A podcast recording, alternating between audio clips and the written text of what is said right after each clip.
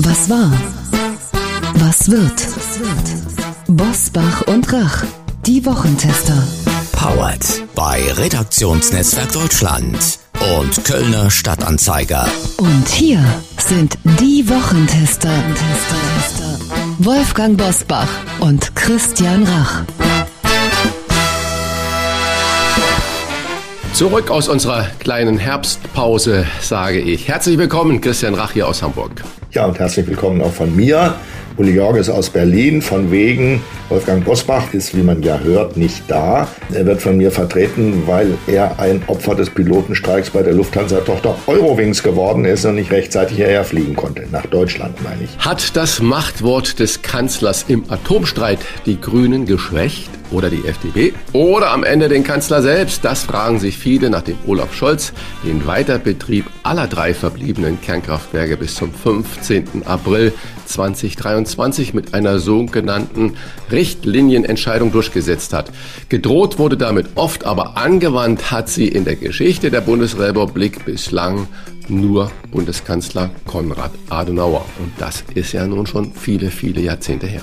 Wohlgemerkt, wir sprechen gerade einmal über viereinhalb Atomkraftmonate mehr. Viereinhalb, über die wochenlang zwischen FDP und Grünen gestritten wurde. Welchen Eindruck soll ein Streit bei den Bürgerinnen und Bürgern eigentlich hinterlassen?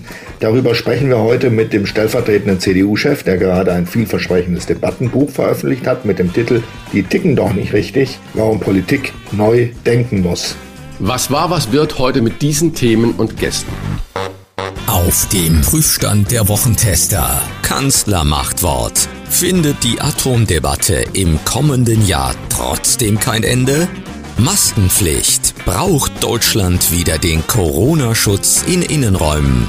Lernschwäche. Wer ist schuld daran, dass unsere Schülerinnen und Schüler beim Lesen und Rechnen abgehängt sind? Heute zu Gast bei den Wochentestern Carsten Linnemann. Der stellvertretende CDU-Chef sieht die Politik in einer Vertrauenskrise. Wie er sie bekämpfen will, das verrät er den Wochentestern. Peter R. Neumann. Der Professor für Sicherheitsstudien am King's College London analysiert die aktuelle Entwicklung im Russland-Ukraine-Krieg und erklärt, was der Westen tun muss, um nicht immer mehr zum Verlierer zu werden. Und auch heute wieder mit dabei unser Redaktionsleiter Jochen Maas, der sich immer dann zu Wort meldet, wenn wir ein klares Urteil abgeben sollen. Hallo aus Köln, von mir herzlich willkommen und vor allem welcome back, denn wir werden vermisst. Gerd aus Limburg hat uns geschrieben und gefragt, warum wir nicht mehr sein Begleiter am Wochenende sind. Das ist eine Mail, die uns erreicht hat in den vergangenen Tagen. Gerd, wir waren in einer dreiwöchigen Herbstpause, sind aber ab jetzt wieder jeden Freitag für Sie da und natürlich auch in der Kompaktversion am Donnerstagabend ab 22 Uhr. Und das durchgehend bis Weihnachten, das ist an dieser Stelle versprochen. Gerd ist nicht der Einzige, der uns uns geschrieben hat, denn ihre Teilnahme an unserem Gewinnspiel zum neuen Buch von Wolfgang Bosbach, die war überwältigend. Toll ist übrigens auch, wo Sie uns überall hören. Eine der ungewöhnlichsten Mails äh, will ich mal rausgreifen, die kam von Martina Mäser aus Enger in Ostwestfalen-Lippe. Zitat, Frau Mäser, ich höre Ihren Podcast Die Wochentester vorzugsweise beim jagdlichen Ansitz auf dem Hochsitz, schreibt Martina. Hierzu lade ich ihn vor dem Ansitz herunter aufs Handy, den Podcast, da im Revier größtenteils kein Netz und Internetempfang ist. Das Anhören erfolgt mittels eines Verbindungskabels vom Handy zum Gehörschutz. So höre nur ich und nicht die Tierwelt den Podcast. Das ist eine tolle Sache, da ich auf diese Art visuell nicht abgelenkt bin und die Ansitzzeit mit informativem Input doppelt nutzen kann. Das ist mal toll beschrieben. Tolle Form, wie man uns hört. Danke, liebe Martina Mäser, fürs Zuhören und schöne Grüße auch mit dieser Folge vermutlich wieder auf den Hochsitz nach Ostwestfalen-Lippe. Man wäre ja um, gerne mal dabei und würde mitkriegen, wann sie ja. die Büchse sprechen lässt, bei welchen Situationen. Genau, ja. genau. Liebe Martina, schreiben Sie uns vielleicht dazu, ähm, an welcher Stelle das ist. Vielleicht ich bitte ist sie noch auch so abgelenkt und so gebannt von unseren schlauen Worten, dass sie den Schuss einfach vergisst. Ne? Ja, dann würden wir einen richtigen Beitrag zum Tierschutz leisten. Das würde mich freuen. Das stimmt. Es ist auch schön, welche Themen wir in dieser Hörermail dann auch wieder transportiert bekommen. Das Thema Internetempfang, Digitalisierung scheint in Teilen von Ostwestfalen-Lippe zumindest nicht ganz ausgeprägt zu sein. Wir bitten noch um ein paar Tage Geduld. Unsere fünf Gewinner, die in der vergangenen Folge das Buch von Wolfgang Bosbach mit persönlicher Widmung gewonnen haben. Sie haben es ja gerade gehört. Wolfgang Bosbach ist im Anflug auf Deutschland, wird sich dann sofort hinsetzen und die Bücher persönlich signieren. Und die sind dann auch in Kürze bei Ihnen. Aber jetzt müssen wir natürlich erstmal noch sagen, wer diese fünf Bücher gewonnen hat. Folgende fünf Wochentester-Hörerinnen und Hörer dürfen sich freuen. Jeweils ein Buch mit persönlicher Widmung erhalten. Sabine Sabine Reichert-Becker aus Saarlouis, Klaus Schilling in Hamburg, Wolfgang Müller aus Troisdorf, Lucy Block in Göttingen und Gabriele Gertig in Berlin. Quer durch Deutschland verstreut unsere Hörer. Herzlichen Glückwunsch an dieser Stelle. Ein Wolfgang Bosbach Buch geht in den nächsten Tagen an Sie. Jetzt habe ich noch eine Hörerfrage für dich, lieber Christian. Gerd aus Limburg, den habe ich gerade schon mal angesprochen, der hat sich nämlich erinnert, dass du in der Hochphase der Pandemie gesagt hast, du würdest keinen ungeimpften in dein Haus lassen. Und ihn interessiert brennend, ob du das immer noch so handhabst.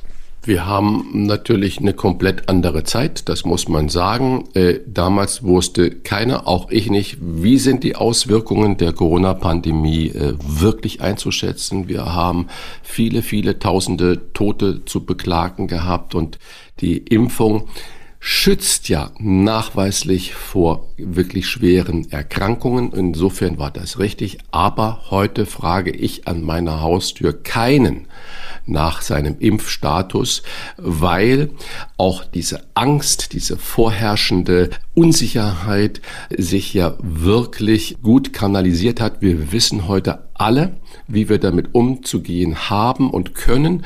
Und ich glaube, dass auch unser persönliches Verhalten dazu beigetragen hat, dass die Pandemie zumindestens in der Bevölkerung ihren Schrecken verloren hat. Das ist was anderes bei den Amtsärzten oder bei unserem Bundesgesundheitsminister.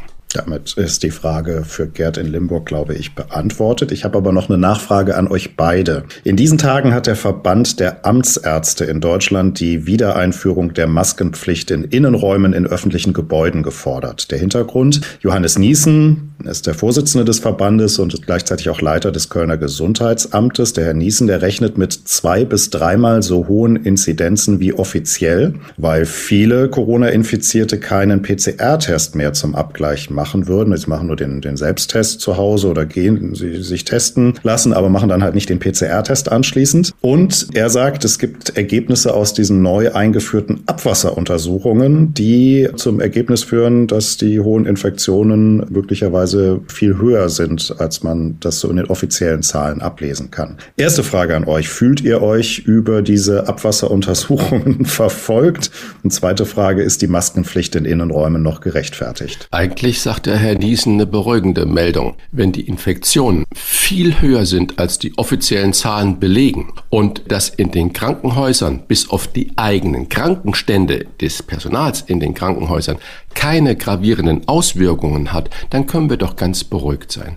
Demgegenüber steht natürlich zum Beispiel eine Aussage der Gesundheitsministerin in Schleswig-Holstein, die sagt, nein, wir brauchen gar keine Angst zu haben vor der Pandemie im Herbst. Der Kuddelmuddel, den wir zwei Jahre lang erlebt haben, in Meinungsäußerung, der geht genauso weiter wie bisher. In Frankreich, in Italien ist die Pandemie für beendet erklärt worden und wir reden wieder über Verschärfung der Maßnahmen. Ich glaube, dass da auch die Verantwortlichen die Bevölkerung ein bisschen unterschätzen.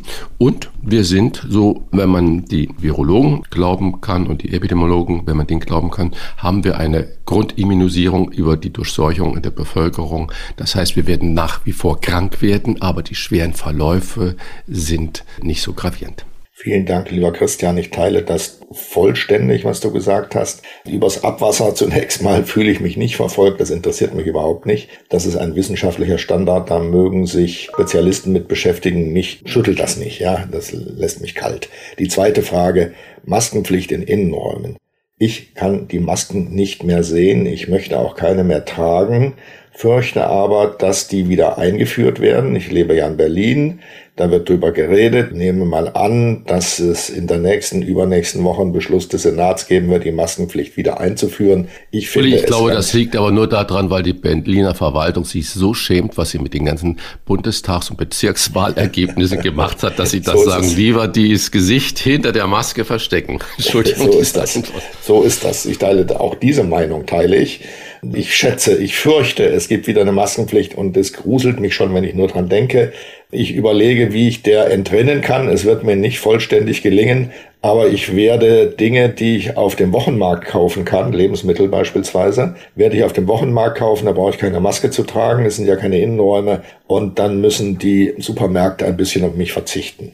Danke für diesen Auftakt. Wenn Sie ähnlich wie Gerd aus Limburg auch eine Frage an die Wochentester haben, dann schreiben Sie uns unter kontakt@diewochentester.de, die Wochentester in einem Wort. Und nun weitere Top-Themen dieser Woche nach einer kurzen Werbepause. Wir bedanken uns bei unserem Werbepartner Ludwig von Kapf für die freundliche Unterstützung. Ludwig von Kapf empfiehlt Wein seit 330 Jahren und ist mit mehr als 2500 ausgesuchten Weinen der Spezialist in Deutschland für Weine, Schaumweine und Spirituosen. Mit kompetenter Beratung am Telefon, online oder in den Stores, zum Beispiel in Bremen, Hamburg oder Hannover. Die persönliche Weinempfehlung der Wochentester ist der Magnifico Primitivo. Das ist gerade der Wein. Ich habe ihn gemeinsam mit meiner Frau probiert und kam zu dem Urteil, der schmeckt ja richtig gut. Das ist zwar ein süditalienischer Wein mit richtig fettem Inhalt, aber der Alkohol ist schön eingebunden. Man kann ihn wunderbar auf der Terrasse trinken zu einem herrlichen italienischen Essen oder auch was geschmorten. Mein Tipp, trinken Sie diesen Rotwein nicht zu warm, sondern leicht temperiert, zum Beispiel mit 16 Grad. Ich wäre eher für 17 Grad, aber 16 Grad scheint mir eine gute Empfehlung zu sein. Wolfgang, du hast den Magnifico Primitivo auch getrunken. Dein Urteil? Also nicht nur probiert, wie man das so landläufig tut, einmal auf der Zunge zergehen lassen, sondern er hat mir, das ist wahrscheinlich jetzt kein fachmännischer Ausdruck, wie du ihn benutzen würdest, Christian, er hat mir richtig gut geschmeckt. Für mich verlängert er auch etwas den Sommer, wenn jetzt der Herbst kommt. Und als ehemaliger Supermarktleiter finde ich auch, dass der Wein ein hervorragendes Preis-Leistungs-Verhältnis hat. Eine kleine Herkunftskunde. Der Magnifico Primitivo wird aus edelsten Trauben hergestellt, die im äußersten Südosten Italiens wachsen, am Hacken des italienischen Stiefels. Dort liegt die Halbinsel Salento. Immer noch ein Geheimtipp für guten Wein. Wenn nun auch Sie sagen, diesen Geheimtipp muss ich unbedingt probieren, dann bestellen Sie doch bei Ludwig von Kapf sechs Flaschen des 2021er Magnifico Primitivo zum Preise von nur 39,90 Euro. Sie sparen mit dem Wochentester-Angebot die Hälfte des normalen Preises und erhalten noch ein Zweier-Set passender Gläser von Zwiesel im Wert von 23,90 Euro kostenlos dazu. Bestellen können Sie ganz einfach im Internet auf lvk.de slash Wochentester. LVK kleingeschrieben steht für Ludwig von Kapf. Es ist kein Gutscheincode notwendig. Hier noch einmal die Internetadresse für Ihr Sechserpaket Magnifico Primitivo inklusive Gläsern lvk.de slash Wochentester. Und wir sagen einfach zum Wohle. Wie war die Woche? Wolfgang Bosbach und Christian Rach sind die Wochentester. Wer ist der Gewinner im Streit um den Weiterbetrieb der drei verbliebenen Atomkraftwerke? Die Grünen, die FDP oder Olaf Scholz oder keiner von den drei genannten, weil die sogenannte Fortschrittskoalition tatsächlich erst ein Machtwort des Kanzlers brauchte, das Scholz bereits viel früher hätte verhindern können, wenn er wirklich führen würde. Oder ist das einfach nur, dass die drei jetzt, die Parteien, die Koalition auf das gehört haben, was in der Bevölkerung sowieso die Mehrheitsmeinung war? Wie, Uli, ich glaube, das? dass Olaf Scholz hier einen Weg gesucht hat, um Robert Habeck aus einer großen Not zu befreien, ihm nämlich die Möglichkeit zu geben, sich diesem Machtwort zu ergeben und zu sagen, ich konnte es nicht verhindern, es ist eben der Kanzler. Ich glaube, dass es eine abgesprochene Sache war zwischen beiden. Ich halte es nicht für ein einseitiges Machtwort des Kanzlers im klassischen Sinn. dass die Medien in ihrer Kommentierung das alle ernst nehmen und ernsthaft von einem wirklichen Machtwort sprechen, das wundert mich sehr. Ich, für mich riecht das alles nach Inszenierung. Ich nehme es nicht ernst. Was die Entscheidung? Die Führungskraft, was nun die Führungskraft von Olaf Scholz angeht, die war immer zweifelhaft. Er ist, wie er ist. Man hat sich inzwischen dran gewöhnt. Manchmal, mh, hm, soll ich das sagen, wenn ich ihm manchmal ins Gesicht schaue, habe ich den Eindruck, ich gewöhne mich langsam an ihn. So schlecht ist er gar nicht. Also es gibt einen Gewöhnungseffekt an alles. Es gibt auch einen Gewöhnungseffekt an jemanden, der seine Aufgaben nicht so richtig erfüllt. Aber da will ich mich jetzt nicht ergehen drüber. Das darf ja wohl nicht der Sinn einer Demokratie sein. Natürlich hätte Olaf Scholz das schon viel früher entscheiden können. Natürlich war der monatelange Streit über die Kernkraftwerke völlig überflüssig. Natürlich sind die paar Monate bis April nächsten Jahres ein, wie soll ich sagen, das ist überhaupt nichts vor der Bilanz der deutschen Energiewirtschaft. Das ist gar nichts. Das kann man jederzeit verkünden. Das hätte auch Robert Habeck verkünden können. Alleine, das hätte man besser machen sollen, ohne den Kanzler zu bemühen, aber er hat es halt nicht getan. Nun ist es so gelöst worden. Es wird nicht das letzte Machtwort sein, das letzte inszenierte Machtwort. Christian, lass uns auf das Ergebnis schauen. Die drei verbliebenen Atomkraftwerke laufen nun bis zum 15. April 2023. Danach soll auch nach dem Willen des Kanzlers definitiv Schluss sein. Dabei haben die drei Werke seit Jahresbeginn den Strombedarf von fast neun Millionen Privathaushalten pro Jahr erzeugt. Eine Forschergruppe rund um die Wirtschaftsweise Veronika Grimm hat berechnet, dass der Strompreis um 8 bis 12 Prozent sinken könnte, wenn der Betrieb sogar bis 2024 laufen würde. Christian, wäre das für dich ein Argument, auch nach dem April 2023 nicht aus der Kernkraft auszusteigen? Naja, im Moment wird ja von den handelnden Personen und Parteien immer so argumentiert, also dass der Nicht-Ausstieg nicht zur Debatte steht das ist ja auch in Ordnung, das ist so beschlossen worden, aber ich verstehe nicht, warum man sich selber immer solche Fallstricke baut, dass man jetzt schon sagt, 15. Vierter ist Schluss. Ich glaube, es ist auch Mehrheitsmeinung in Deutschland, dass die meisten sagen, okay, wir wollen keine Atomkraft mehr, aber lass uns doch bitte zuerst die anderen Energiewege aufbauen, damit einigermaßen unsere Wirtschaft, einigermaßen die Haushalte doch irgendwie eine Perspektive haben. Wie soll denn ein Wirtschaftsunternehmen jetzt wieder äh, kalkulieren, wenn man weiß, Menschen beginnt da bis 15.04. und dann beginnt die gesamte Krise wieder, dann wird wieder noch mehr Gas verstromt und wo kommt das Gas her? Also das sind so viele Dinge, die wir nicht denken. Da fehlt die Streitkultur darüber. Es gibt ja die geologischen Untersuchungen, dass zum Beispiel in Niedersachsen genug Erdgas eingelagert ist, um die nächsten 20 Jahre ganz Deutschland damit versorgen zu können. Aber wir diskutieren noch nicht einmal darüber. Ich sage nicht, dass ich das befürworte, dass man da ran sollte, aber wir diskutieren noch nicht einmal darüber, äh, ob es gehen würde. Und wenn ja, wie es gehen würde. Und würden uns Zeit erkaufen, um die notwendigen alternativen Energien wirklich so stabil auszubauen, dass auch unsere Versorgungssicherheit vor allen Dingen der Industrie gewährleistet ist. Also ich verstehe das Ganze nicht und da ist doch, obwohl im Moment ja immer gesagt wird, nein, wir arbeiten nur fürs Land und nicht mehr parteipolitisch.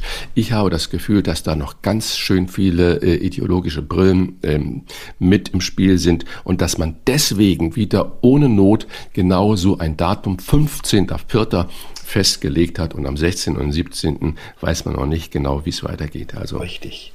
Ich bin ein Gegner der Kernkraft, das will ich deutlich sagen. Ja, ja ich auch. Und zwar nicht etwa, weil ich die Kernkraftwerke für so unglaublich gefährlich halte, sondern ich halte die Entsorgung der Brennstäbe für nicht gewährleistet. Und damit ist es eine bleibende Last für das Land. Deshalb sage ich, lass uns aussteigen, aber nicht jetzt. Jetzt ist es doch eine Frage der praktischen Vernunft. Wenn wir Energieprobleme haben, wenn Menschen und Unternehmen Not haben, sich mit bezahlbarer Energie zu versorgen, vor allem Arbeitsplätze zu erhalten, äh, Firmen zu erhalten, dann ist doch gar keine Frage, dass man noch mal ein Jahr oder ein halbes Jahr oder zwei Jahre von mir aus den Betrieb dieser Kernkraftwerke verlängern kann.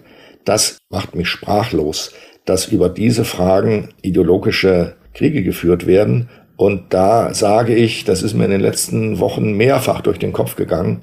Diese ideologischen Fragen werden von den Grünen aufgeworfen in diesem Fall, die in den vergangenen Jahren eher zur praktischen Vernunft geneigt haben. Das ist vorbei. Und ich muss sagen, ich habe inzwischen ernsthafte Zweifel, wenn ich mir das angucke, an der Regierungsfähigkeit der Grünen. Glaubst du im Zuge dessen, dass wir diese Debatte, die jetzt durch das Machtwort des Kanzlers beendet wurde, im Frühjahr wiederführen? Ich glaube ja. Das hängt natürlich davon ab. Das ist Rosinenpickerei. Da gucke ich sozusagen durch ein Prisma in die Zukunft. Ich weiß nicht, was ich dann im nächsten Frühjahr erleben werde. Das weiß niemand. Aber wir müssen damit rechnen. Und insofern, wenn wir damit rechnen müssen, dass es bis nächsten April keine grundlegende Lösung der Energieprobleme gibt, dann dürfen wir auch so ein Enddatum nicht schon wieder festlegen, sondern dann müssen wir das offen halten.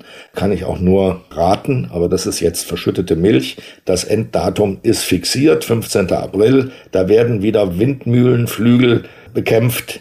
Sobald wir ins neue Jahr gehen, geht der Fight los und ich kann es schon gar nicht hören. Ich höre das jetzt schon, was sie wieder alles sagen werden. Und es gibt so deutsche Debatten, die kann ich nicht mehr hören. Die gehört dazu. So, die Leistungen der Viertklässler sinken deutlich. Das zeigt der neue IQB-Bildungstrend des Instituts zur Qualitätsentwicklung im Bildungswesen. Besonders besorgniserregend laut Studie die Probleme der Grundschüler beim Lesen, in Mathematik, in der Orthographie und beim Zuhören Christian, die Forscher sind der Überzeugung, der Leistungsabfall habe nicht nur mit den pandemiebedingten Schulschließungen zu tun. Woran könnte es noch liegen? Ja, wenn die Forscher darauf keine Antwort haben, dann habe ich sie auch nicht. Ich sage nur, also sehr schöne Antwort, die gefällt mir ja, gut. ja, das ist, so die ist gut. Wir können jetzt nur Stammtischgespräche natürlich machen, aber eine Sache fällt mir ja wirklich ins Auge, wenn bei den Milliarden, die im Moment überall so hin und her jongliert werden, noch nicht mal jongliert, sondern geworfen werden und wo man über Schattenhaushalte, andere Verbuchungssysteme und so weiter sagt, wir haben trotzdem einen ausgeglichenen Bundeshaushalt. Dann streitet man über lächerliche 500 Millionen Sprachförderung für Kitas und Grundschulen. Da fällt mir da nichts mehr ein. Also ich als Laie und als einigermaßen Mensch, der gerne liest und der gerne auch sich mit Neuem beschäftigt, weiß, das Grundlegende ist das Beherrschen der deutschen Sprache. Das heißt also, ich muss lesen und schreiben können. Damit bin ich erst in der Lage, auch klar denken zu können. Und wenn wir eben nicht eine Sprachförderung haben.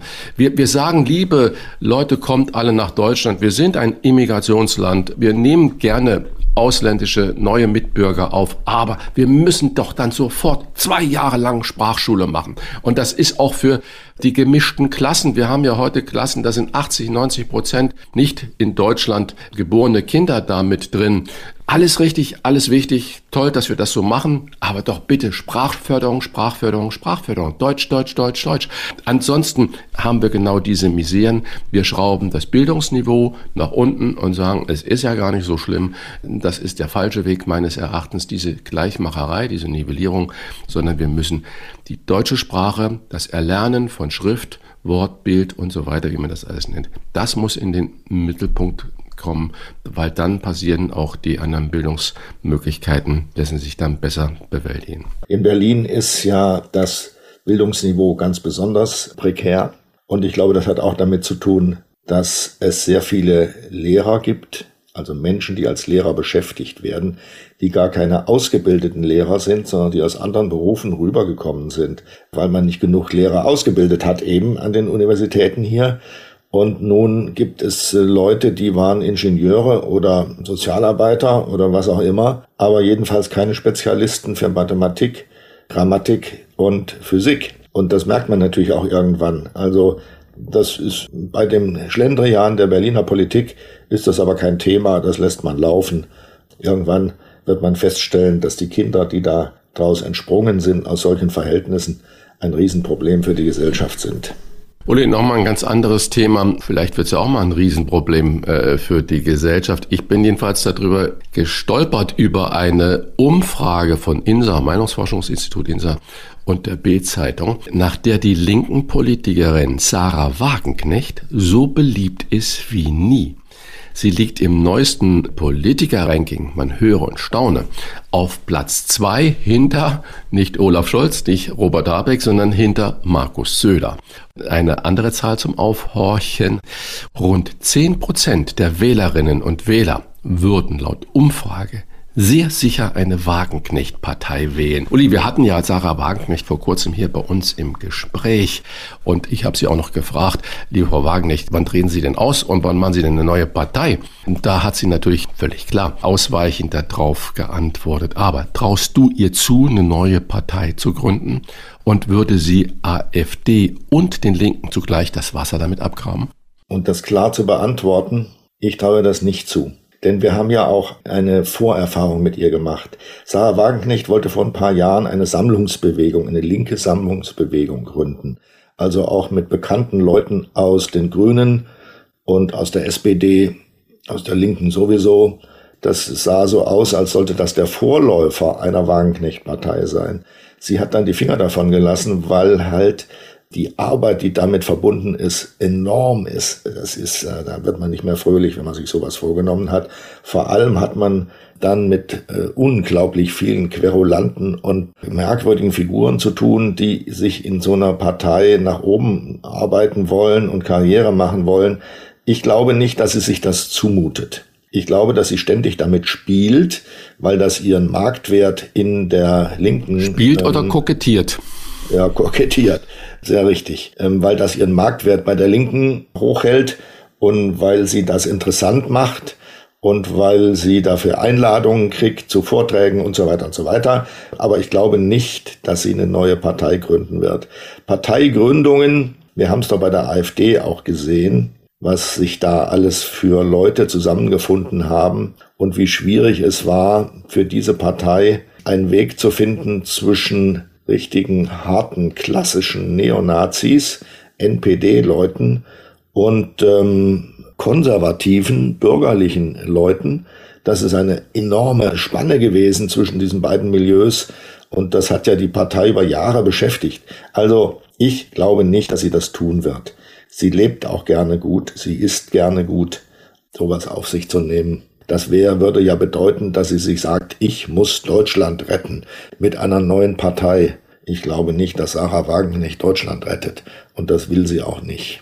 Die ticken doch nicht richtig. So heißt das aktuelle Buch von Carsten Linnemann. Er ist Stellvertreter von Friedrich Merz im Parteivorsitz der CDU. Und Herr Linnemann ist so konkret wie kaum ein anderer Politiker in diesen Zeiten. Das Gespräch mit ihm über Auswege aus der Vertrauenskrise gleich. Wir bedanken uns bei unserem Werbepartner Immobilien Sherpa für die freundliche Unterstützung. Mit Immobilien Sherpa kann jetzt jede Eigentümerin und jeder Eigentümer seine Immobilie ohne Makler und vollständig provisionsfrei verkaufen. Es gibt keinen einfacheren Weg, so viel Geld zu sparen. Ganze 18.000 Euro sparen Immobilien-Sherpa-Kunden bisher im Durchschnitt. Auch Käufer sparen übrigens diesen Betrag, was es ihnen erleichtert, zum Beispiel eine Finanzierung zu bekommen. Sie fragen sich sicherlich, wie funktioniert das denn? Immobilien-Sherpa ermöglicht die Ersparnis, indem Sie als Eigentümer die wirklich wertstiftenden Bestandteile einer Maklerleistung zum Festpreis erhalten erhalten. Dieser Festpreis beträgt 1785 Euro und wird erst nach dem Verkauf fällig. Einfach ausgedrückt nimmt Ihnen Immobilienscherper alle zeitaufwendigen Tätigkeiten, die Fachwissen voraussetzen, ab und führt sie so durch den Verkaufsprozess, dass wirklich jeder seine Immobilie problemlos verkaufen kann. Verkaufen auch Sie Ihre Immobilie provisionsfrei und informieren Sie sich im Internet auf immobilien-sherpa.de slash Wochentester. Und das Beste, wenn Sie als Wochentester-Hörerin oder Hörer Immobilien-Sherpa einen Eigentümer vermitteln, der seine Immobilie mit Unterstützung von Immobilien-Sherpa verkauft, erhalten Sie einen Amazon-Gutschein im Wert von 50 Euro. Hier noch einmal die Internetadresse für weitere Infos. Immobilien-sherpa.de slash Wochentester. Sherpa wird übrigens so geschrieben wie die Lastenträger im Himalaya, also S-H E-R-P-A. Klartext, Klartext. Wolfgang Bosbach und Christian Rach sind die Wochentester. Tester, Tester. Heute ist ja, wie gesagt, Wolfgang Bosbach überhaupt nicht da, aber ich zitiere ihn mal. Carsten Linnemann erzielt seine traditionell herausragenden Wahlergebnisse nicht zuletzt deshalb, weil für ihn die politischen Ansichten und Meinungen der Bürgerinnen und Bürger genauso wichtig sind wie die Drucksachen des Bundestages. Das sagte Wolfgang Bosbach über unseren Gast Carsten Linnemann. Die ticken doch nicht richtig, heißt sein neues Buch mit dem Untertitel Warum Politik neu denken muss. Ein wichtiges Thema in einer Zeit, in der die Krise nicht einfach so wegzumoderieren ist, sondern eine Gefahr ist für den Zusammenhalt unserer Gesellschaft. Herzlich willkommen bei den Wochentestern. Hier ist der stellvertretende CDU-Parteivorsitzende Carsten Linnemann. Vielen Dank für die Einladung, Herr Jörges und Herr Rach. Herr Linnemann, es brauchte erst ein Machtwort des Kanzlers, um eine Laufzeitverlängerung der drei verbliebenen Kernkraftwerke um viereinhalb Monate durchzusetzen.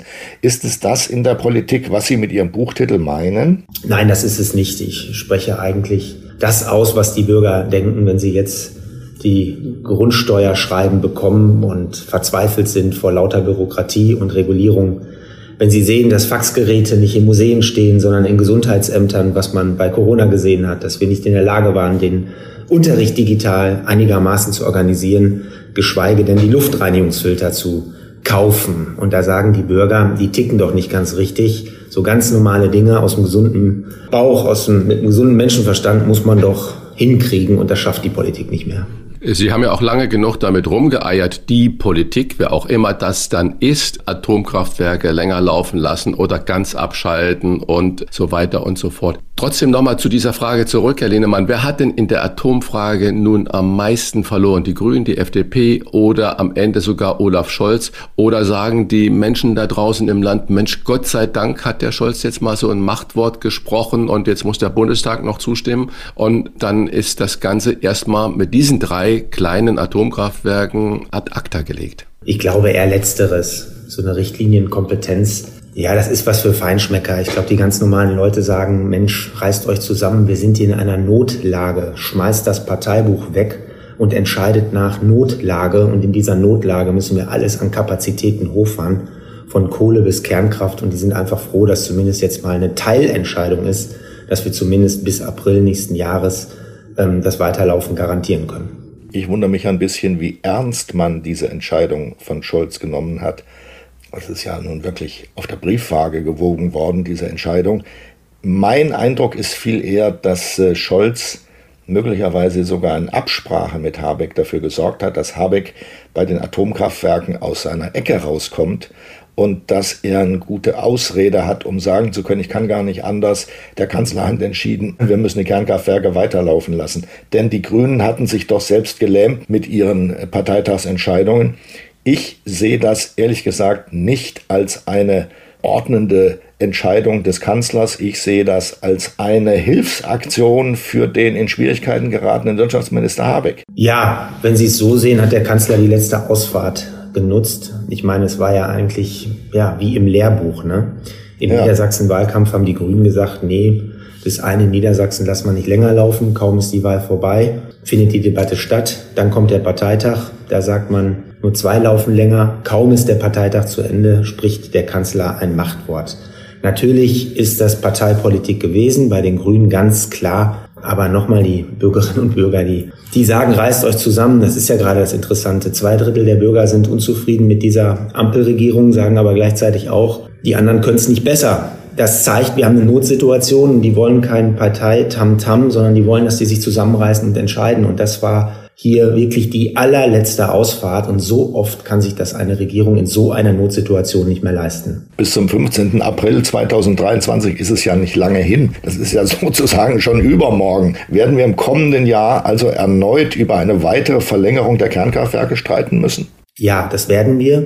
Es ist ja quasi eine Wette, dass man sagt, komm, wir müssen jetzt irgendwie über diesen Winter kommen und im April, da scheint die Sonne, dann kommt der Sommer und dann müssen wir gucken, dass wir dieses Rennen gewinnen. Ähm, vielleicht ist der Krieg dann vorbei. Ähm, da gibt es viele Parameter, die da eine Rolle spielen. Es ist eine Wette. Und ich befürchte, wir werden dann wiederum im April darüber reden, ähm, ob wir neue Brennstäbe bestellen, weil es einfach, ja, dann geboten ist. Ich meine, wir sehen ja gerade, was passiert in manchen Städten, in Koblenz beispielsweise, die sich vorbereiten. Am Wochenende habe ich mit Bürgermeistern gesprochen, die jetzt neue Geräte kaufen, die mit Öl zum Teil befüllt werden, um Kindergärten, um Schulen im Notfall beheizen zu können und vieles mehr. Die Realität wird diese Ampelregierung einholen. Mhm. Sie sagen gerade, die Realität holt diese Ampel oder wird diese Ampelregierung, diese Fortschrittskoalition einholen. Aber wahr ist natürlich auch, die CDU kann davon kaum profitieren, dass da so ein Hickhack war. Stichwort Niedersachsenwahl oder das aktuelle Politikerranking vom Bild. Da habe ich ja wirklich gestaunt. Auf den beiden ersten Plätzen Markus Söder und man höre und staune auch Sarah Wagenknecht. Das kann Ihnen doch nicht gefallen. Oder was ist da los? Ich merke das ja in meinem E-Mail-Account. Das ist ja sozusagen so ein Seismograph für Bundestagsabgeordnete und das Telefon. Also ich telefoniere ja jeden Tag wirklich nicht übertrieben mit Bürgern aus meinem Wahlkreis. Und ich erlebe einfach in jedem dritten, vierten Telefonat den Begriff Dritter Weltkrieg, die Sorge.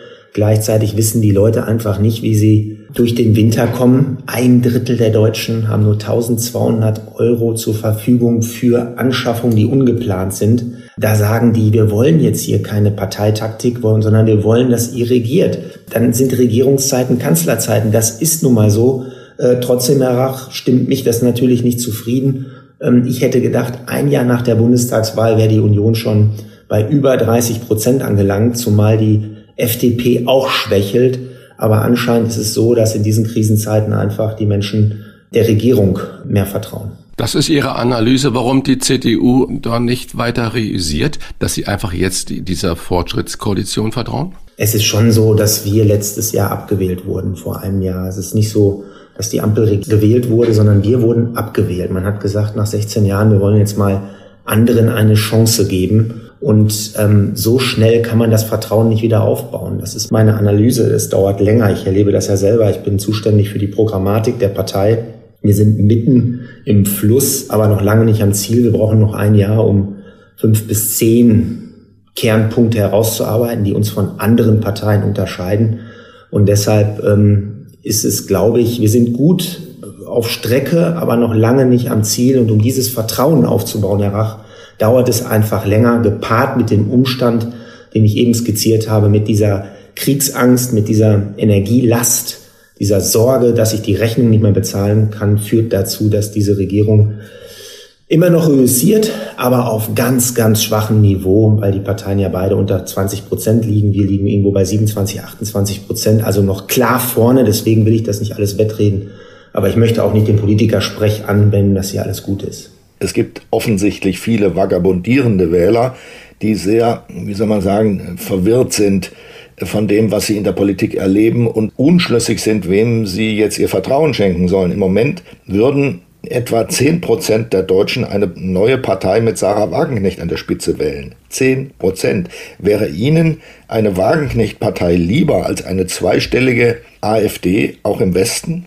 Beides wäre mir nicht lieb, aber Herr Jörges, ich, ich, ich finde, da gibt es eine, eine einfache Analyse. Zumindest sehe ich die dass die Menschen einfach nicht wissen, wofür diese Parteien stehen in der Mitte dieses Landes. Die unterscheiden sich kaum noch. Es wird auch Politikersprech angewendet. Es wird nicht klar gesagt, wofür man steht und wofür man nicht steht. Und das hat sich so weit herauskristallisiert, dass die Menschen entweder Protest wählen oder sehen sich nach einer neuen Partei. Und Sarah Wagenknecht, man kann sagen über sie, was man will, aber sie hat eine Meinung. Und die Leute nehmen ihr diese Meinung auch ab auch wenn man sie nicht teilt. Und dieser Politikertypus, der, der fehlt, der wird rar in Deutschland gesehen. Irgendwie hat man ja manchmal das Gefühl, die Partei gewinnt eine Bundestagswahl, die die beste PR-Agentur hat, aber nicht die besten Ideen für die Zukunft. Und darauf kommt es an. Und deswegen soll es eigentlich Ansporn sein für alle Parteien und alle Politiker, wieder das zu sagen, was man denkt auch wenn man damit ab und zu mal anmerkt. Sie sagen ja gerade, Sarah Wagenknecht hat eine Meinung, die muss man ja nicht teilen, das ist ja richtig. Aber die Frage, wie offen und wahrhaftig sprechen Politiker denn Probleme an? Beispiel, es gibt ja viele Mittelständler, viele Familien, denen der Preis zu hoch ist, den wir für die Wirtschaftssanktionen gegen Putin zahlen. Das war ja auch eine Kernaussage, die Sarah Wagenknecht bei uns hier getätigt hat. Welche Antworten äh, haben Sie denn für den Mittelstand, für die ganzen Familien, die jetzt auch vielleicht wirklich in Existenz Existenznot kommt. Nicht nur vielleicht, sondern die in Existenznot sind. Also die Analyse teile ich und ich glaube, je länger die Ampelregierung hadert, ich meine, wir sind jetzt sieben Monate lang in diesem fürchterlichen Krieg und wir haben weder beim Gas noch beim Strom sonst allgemein eine klare Perspektive gegeben, bis auf Kindergelderhöhung und 300 Euro Energiegeld und zwei, drei andere Sachen, gibt's ja null Perspektive. Und die Menschen brauchen jetzt Planungssicherheit. Und wenn diese Regierung die Planungssicherheit nicht gibt, dann passiert das, was sie beobachten, nämlich, dass die Menschen das Gefühl haben, der Preis für diese Sanktionen ist zu hoch. Aber so weit darf es nie kommen, weil ähm, ja hier Völkerrecht gebrochen wird, hier wird ein Land überfallen und die verteidigen unsere Freiheit und da dürfen nie wirtschaftliche Interessen drüber stehen. Und deshalb ist es wichtig, dass die Ampel jetzt schnell haftet, damit, sage ich jetzt auch mal kritisch, Frau Wagenknecht nicht weiter Luft bekommt äh, für ihr Argument. Denn je später die Ampel handelt, desto weniger Akzeptanz gibt es für die Sanktionen, desto größer ist die Gefahr für den gesellschaftlichen Zusammenhalt in Deutschland. Ihre Eltern, lieber Herr Linnemann, hatten 40 Jahre lang eine Buchhandlung in Paderborn. Ihr Vater hat, nach dem, was man hört, in jeder Krise eine Chance gesehen. Das schreiben Sie auch in Ihrem Buch. Welche Chance hätte er in diesem Krisenwinter 22, 23 gesehen? Dass man gerade jetzt dieses Land auf Zukunft trimmen muss. Also mir hat mal Wolfgang Clement gesagt, der leider schon gestorben ist an einem Abend, wo wir mal essen waren in einem kleinen Kreis. Da sagt der Lindemann, vergessen Sie es, in guten Zeiten Reformen anzugehen. Das wollen die Menschen nicht sondern dann, wenn man in der Krise ist, wie bei der Agenda 2010, Gerhard Schröder damals, dann gibt es auch eine gewisse Akzeptanz, Reformen zu machen. Damals waren es fünf Millionen Arbeitslose, wo die Menschen gesagt haben, okay, wir müssen jetzt irgendwas machen. dann hat er seine Agenda 2010 Reformen durchgesetzt, die jetzt leider wieder an den Nagel gehängt werden. Stichwort äh, Bürgergeld, aber das ist ein anderes Thema. Und genau vor der gleichen Situation stehen wir heute. 20 Jahre nach den Debatten der Agenda 2010, dass wir mit dem Rücken zur Wand stehen und sehen, wir können nicht von einem Krisenmodus in den nächsten tingeln, sondern wir müssen auch während der Krise dieses Land auf Zukunft vorbereiten. Die Krise darf nicht mehr als Ausrede gelten, warum etwas nicht geht. Und deshalb sollte es jetzt auch eine Chance sein, Stichwort Föderalismusreform, Bildungspolitik zu einer nationalen Aufgabe machen, Bürokratieabbau, Regulierung, ein Mentalitätswandel in Deutschland, dass der, der eine Idee hat, einfach mal losläuft. Es ist nicht mehr auszuhalten hier, dass jedes Mal irgendein Bedenkenträger kommt. Ich lade Sie gerne mal ein zu so einer Anhörung hier im Bundestag. Egal welche Idee, sofort kommen die Bremser und Zauderer und sagen, warum etwas nicht geht. Und damit muss Schluss sein. Aber Herr Lehnemann, das, was Sie gerade gesagt haben, das höre ich seitdem ich ein politisch denkender Mensch bin. Äh, Abbau von Bürokratie und Entschachtelung und einfache und klare Entscheidungen. Und jetzt haben wir gerade, ich muss jetzt nochmal darauf zurückkommen, auf die Pandemie, auf Corona-Pandemie. Ihr tickt doch nicht richtig, war eine der netteren äh, Wutmails, die Sie während der Pandemie erhalten haben. Die begann ja bekanntlich im Winter 2019-20. Wir haben nun Oktober 22 und diskutieren, naja, über was schon wieder Maskenpflichten in Innenräumen wegen hoher Inzidenzen und einer potenziellen Überlastung der Krankenhäuser. Ärztevertreter, auch wirklich ganz seriöse äh, Menschen dabei, die sagen, die Überlastung der Krankenhäuser ist ja nicht, weil jetzt alle wieder auf die Intensivstation kommen, sondern weil wir nicht genug Personal haben und 40, 50 Prozent zum Beispiel der Intensivbetten geschlossen haben. Da muss man doch fragen, was hat die Politik in den vergangenen beiden Jahren denn gegen diese Personalnot gemacht? Das ist ja genau diese Frage, die Sie gesagt haben. Wir müssen entrümpeln, wir müssen schlanker werden, wir müssen auch richtige Angebote machen und nicht nur applaudieren applaudieren. Was hat die Politik denn getan? Also innerhalb von zwei Jahren kann man natürlich das Problem beim fehlenden Angebot an Pflegern, um es mal volkswirtschaftlich auszudrücken, lösen. Aber trotzdem haben Sie mit Ihrem Punkt völlig recht. Das ist jetzt alles vergessen, die ganzen Themen. Ähm, äh, denken Sie mal an das Thema Luftreinigungsfilter äh, für die Schulen. Gibt's immer noch nicht, denkt auch keiner dran, weil man ist jetzt wieder im neuen Krisenmodus. So, und deswegen sage ich, äh, um mal dieses Beispiel Regulierung und Bürokratie äh, zu nehmen. Ich meine, Herr Jörges und Sie, Sie haben ja auch oft in den letzten Jahren darüber gesprochen oder äh, geschrieben. Ich bin der Meinung, wir müssen dazu hinkommen, dass vor Ort etwas ausprobiert wird. Das hört sich jetzt sehr theoretisch an, funktioniert aber. Um Ihr Beispiel Pandemie zu nehmen, da gab es einen Bürgermeister, den ich richtig klasse fand, der hieß Matzen und kam aus Rostock. Der hat einfach mal, ohne dass er es durfte, hat er zum Einzelhandel gesagt, komm, wenn ein Kunde bei euch was bestellt am Telefon oder Internet, dann gebt ihm an der Ladentür den Wein oder was auch immer. für ein Einzelhandelsprodukt. Das hat er zwei Wochen gemacht und auf einmal hat das ganze Land das nachgemacht. Alle hatten Angst und Sorge, Verantwortung zu übernehmen. Und da war mal einer, der hat sich nicht versteckt hinter Gesetzen, sondern hat einfach gemacht und schon haben es alle übernommen. Herr Palmer ist auch so ein Beispiel aus Tübingen, der gesagt hat, wer sich getestet hat, kann doch bitte ein Bier trinken und darf auch ins Kino. Auch diese Teststrategie haben danach alle übernommen. Das heißt für mich, um wirklich den, den Durchbruch zu bekommen beim Bürokratieabbau, müssen wir vor Ort den Landkreisen, den Städten erlauben, für eine gewisse Zeit Abstand zu nehmen von Gesetzen, etwas auszuprobieren. Und wenn es funktioniert, rollen wir es im ganzen Land aus. Und wenn es nicht funktioniert, dann wandert es in die Tonne. Mhm. Nur so Darf werden wir es schaffen, Ansonsten. Darf ich da einmal kurz was nachfragen, Herr Lehnemann? Ich habe einen wunderbaren Bericht über einen Biogasbauern äh, aus Nordrhein-Westfalen gesehen. Der hat eine Anlage gebaut auf eigene Kosten, hat viel Geld investiert und sagt, ich könnte viel mehr, hat Abnehmer im ganzen äh, Dorf, Häuser, die Kinder gerne die Schulen werden mit seiner Fernwärme, die er über das Biogas macht, sagt, ich könnte viel mehr erzeugen, ich darf es nicht bei Androhung von empfindlichen Strafen. Da kann man doch nur den Kopf schütteln. Dieser Mann, der kann eben nicht das gerade machen, was Sie über Marzen, den Bürgermeister von Rostock, gesagt haben. Wenn der jetzt seine Produktion erhöht, dann drohen ihm sechsstellige Eurobeträge an Strafe. Das hinkt ja ein bisschen eine Flasche Wein verkaufen oder sagen, ich kann jetzt hier wirklich euch Energie liefern, aber ich darf es nicht. Genau. Und deshalb brauchen wir, ich nenne es Bundesexperimentierklausel, die es dann erlaubt, dass dieser Landkreis, wo dieser Biogasbauer sitzt es erlaubt, direkt Verträge abzuschließen vom Biogasbauern mit solchen Institutionen, die Sie gerade skizziert haben, ob Kindergärten, es beginnt ja auch schon bei, bei Unternehmen etc., dass dann direkt geliefert werden kann, ohne über das allgemeine Netz zu gehen. Es ist ein prima Beispiel. Wenn Sie das hier im Deutschen Bundestag diskutieren lassen, wird es kaputt gemacht. Wenn Sie aber sagen, wir erlauben dieser Kommune dieses jetzt mal auszuprobieren für eine gewisse Zeit, wir beobachten das und wenn es funktioniert, machen wir es in ganz Deutschland. Das ist die Idee, die ich habe. Insofern ist es ein schönes Beispiel. Sie beschreiben in Ihrem Buch ja auch ein paar andere wichtige Punkte.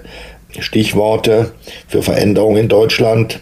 Gesellschaftsjahr, kleinerer Bundestag, weniger Beamte, mehr Digitalisierung, Sozialstaatsbremse und nun wartet sogar der Bundesrechnungshof vor dem, warnt sogar vor dem Missbrauchsrisiko des Bürgergeldes. Ähm, das ist ja das Nachfolgeinstrument von Harz. Und das Bürgergeld ist wirklich für diejenigen, die es bekommen, sehr viel günstiger als früher Harz war. Äh, dass dieses Bürgergeld soll 2023 kommen. Man fragt sich doch, wenn man sich anschaut, was da für Beträge zusammenkommen können, ist das noch leistungsgerecht? Grundsätzlich nein. Ich sage Ihnen aber, Herr Jörges, was mich noch viel mehr stört als die Erhöhung, ist die, die faktische Abschaffung der Sanktionen. Das stört mich noch viel mehr, weil da geht es um unser Gesellschaftsmodell, da geht es an, an den Kern der sozialen Marktwirtschaft, an das Sozialstaatsprinzip, dass wir beide Seiten immer beachten müssen wegen der Akzeptanz. Auf der einen Seite die Menschen, die in der Regel unverschuldet in Arbeitslosigkeit kommen und auf der anderen Seite die Menschen, die mit ihren Steuern und Beiträgen diesen Sozialstaat finanzieren, damit die Menschen, die arbeitslos sind, Geld bekommen. Und wenn dieser Zusammenhang nicht mehr da ist, dann war es das. Dann gibt es keine Akzeptanz mehr für dieses System. Und deswegen ist es so dramatisch, aber gleichzeitig haben Sie natürlich recht. Wenn man die Beträge zusammenrechnet, muss man fast ein Denkmal für denjenigen bauen, der morgens um 6 Uhr aufsteht oder diejenige, die 6 Uhr aufsteht, morgens und arbeiten geht und damit das vielleicht noch die E-Jugend vor Ort trainiert. Völlig richtig. Wenn wir mal uns ganz ehrlich machen, dann müssen Sie bei den Arbeitnehmern ansetzen. Wir können hier und da im Warenkorb was kürzen und können auch hier und da was machen, aber am Ende ist das Problem, wir sehen das, heute werden wieder die Krankenkassenbeiträge erhöht, 14 Milliarden werden da reingepumpt ins System, über 100 Milliarden in die Rente. Die, die Beiträge und die Steuern, vor allen Dingen die Beiträge im unteren Bereich sind das große Problem. Und deswegen bin ich der Meinung, dieses Land muss eine negative Einkommensteuer prüfen dass diejenigen, die wenig verdienen, vom Finanzamt Geld zurückkriegen, damit sich Arbeit wieder lohnt. Oder alternativ, dass wir sagen, jede zusätzliche Stunde Arbeit muss steuer- und beitragsfrei sein. So wie jetzt wird uns das ab Januar die Situation in Deutschland so stark verhageln, dass die Spaltung der Gesellschaft so groß ist, weil diejenigen, die das System bezahlen, keine Akzeptanz mehr haben, weil sie sagen, fördern und fordern, das, was Gerhard Schröder eingeführt hat. Der hat ja auch in dem Punkt eine große Opferbereitschaft mitgebracht. Der wurde abgewählt. Ja, da sage ich jetzt fernab dieser ganzen Dinge mit Russland. Aber in diesem Punkt schätze ich ihn sehr. Und genau das, was er gemacht hat, fördern und fordern, wird jetzt an den Nagel gehangen. Jetzt heißt es nur noch, wir äh, fördern, aber eine gewisse Bringschuld muss jeder Mensch mitbringen, der staatliche Leistungen bekommt. Und dieses Prinzip wird jetzt kaputt gemacht. Negative Einkommenssteuer ist ja ein ganz spannender Vorschlag. Sie fordern mehr Streitkultur. Vielleicht wäre das ja so ein Punkt und warnen davor, dass oft aus Minderheitspositionen Mehrheitsmeinungen gemacht werden. Sind dafür nur die Medien verantwortlich, wie zum Beispiel auch Brecht und Welser äh, schreiben, die vierte Gewalt, dass die Mehrheitsmeinung gemacht wird? Oder tun die Politiker da auch in ihrem Sprech in großen Großteil dazu? Ja, beide würde ich sagen, ja. Ich war vor drei Wochen mal im, in Sachsen unterwegs, wirklich in den AfD-Hochburgen in Freiberg, in Großschirma, in Zwickau und habe mich dort mit den Menschen unterhalten. Und es gab viele Gründe, warum sie Protest wählen. Das waren alles Leute, die früher irgendwo in der Mitte verankert waren und haben gesagt, ich wähle die AfD nicht, weil ich will, dass die AfD an die Macht kommt, sondern einfach mal, damit ihr aufwacht. Und die sagen mir genau diesen Punkt. Und interessant ist, die sagen nicht die öffentlich-rechtlichen, sondern die sagen nur noch die Medien. Und ich informiere mich nur noch da, wo, wo ich es für richtig halte im Internet. Und die sagen ganz klar, ähm, Überdimensionierung bestimmter Themen. Ob ich noch Indianer sagen darf oder ob das schon diskriminierend, ja, rassistisch ist, ob ich einen Winnetou-Film schauen darf oder ob ein Lied wie Laila auf öffentlichen Plätzen gespielt werden darf, ob ich gendern darf, etc. Das sind alles Themen, da sagen sie, das interessiert uns nicht. Zieht die bitte nicht so hoch und noch schlimmer, versucht uns nicht zu erziehen. Kümmert euch bitte um drei Themen. Erstens, dass ich sicher lebe. Zweitens, dass mein Geld sicher ist. Und drittens, mein Job und die Zukunft meiner Kinder. Das sind die drei, vier Themen, die Knackpunkte, die entscheidend sind. Und wenn wir diese Dimensionen falsch darstellen, sondern andere Themen überhöhen, entsteht Frust, Unbehagen und Protest und das schlägt sich dann in den Protestparteien nieder. Deutschland galt ja lange Zeit als irgendwie Entwicklungs- und Organisationsweltmeister. Alles hat geklappt in diesem Land. In diesem Sommer aber haben wir noch nicht einmal das Urlaubsgepäck auf unseren Flughäfen in den Griff bekommen. Wir können täglich beobachten auf den Bahnhöfen, wie unter unseren Augen die Bahn zerfällt. Und jetzt gibt's noch eine, und zwar ähm, höchste Zeit, eine Diskussion darüber, dass die Post nicht mehr die Briefe rechtzeitig zustellt, sondern dass Wochen vergehen, bevor ähm, Briefsendungen ausgeliefert werden. Was sind sind denn das für Zustände? Was ist mit Deutschland passiert, Herr Linnemann? Ich denke, 2.6, 2.7 war entscheidend. 2.6 galten wir noch als Organisationsweltmeister, als wir hier die WM veranstaltet haben. Die Agenda 2010 trug Früchte. Wir hatten auch mit der ersten großen Koalition die ersten Reformen gemacht, auch die Rente mit 67 damals eingeführt, eine Unternehmenssteuerreform, es lief. Und dann kamen die Krisen. 2007, 2008 die Finanzkrise, dann kam Fukushima, die Energiekrise, dann die Euro-Krise. Sie erinnern sich die ganzen Griechenland-Pakete und vieles mehr. Dann kam die Flüchtlingskrise, die Corona-Krise und jetzt die Ukraine-Krise. Und wir waren nur noch im Krisenmodus und haben alles andere vernachlässigt. Und das ist auch der Grund, warum ich sage, ich bin meinem Anspruch eigentlich gar nicht so richtig gerecht geworden in der Politik. Ich wollte die Welt verändern. Ich wollte Dinge hier nach vorne bringen. Ich wollte Flöcke einschlagen. Ich habe auch Flöcke eingeschlagen, aber es waren kleinere die Flexirente eingeführt, den Meisterbrief wieder im Handwerk und vieles mehr. Aber ähm, ich wollte eigentlich mehr. Und das ist der Grund. Und der Gipfel, wie Sie es sagen, Herr Jörges, in diesem Sommer 1200 will man dann anwerben aus der Türkei, obwohl wir, nochmal, es gibt viele Menschen, die nicht arbeiten können. Ich habe selber in meiner Familie einen Fall, wir kennen die alle. Ich will niemanden was.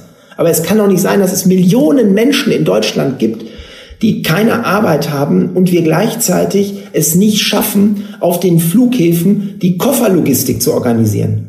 Dann noch schlimmer, versuchen wir die Leute aus der Türkei zu holen, 1200 oder 1300. Am Ende kamen keine 100.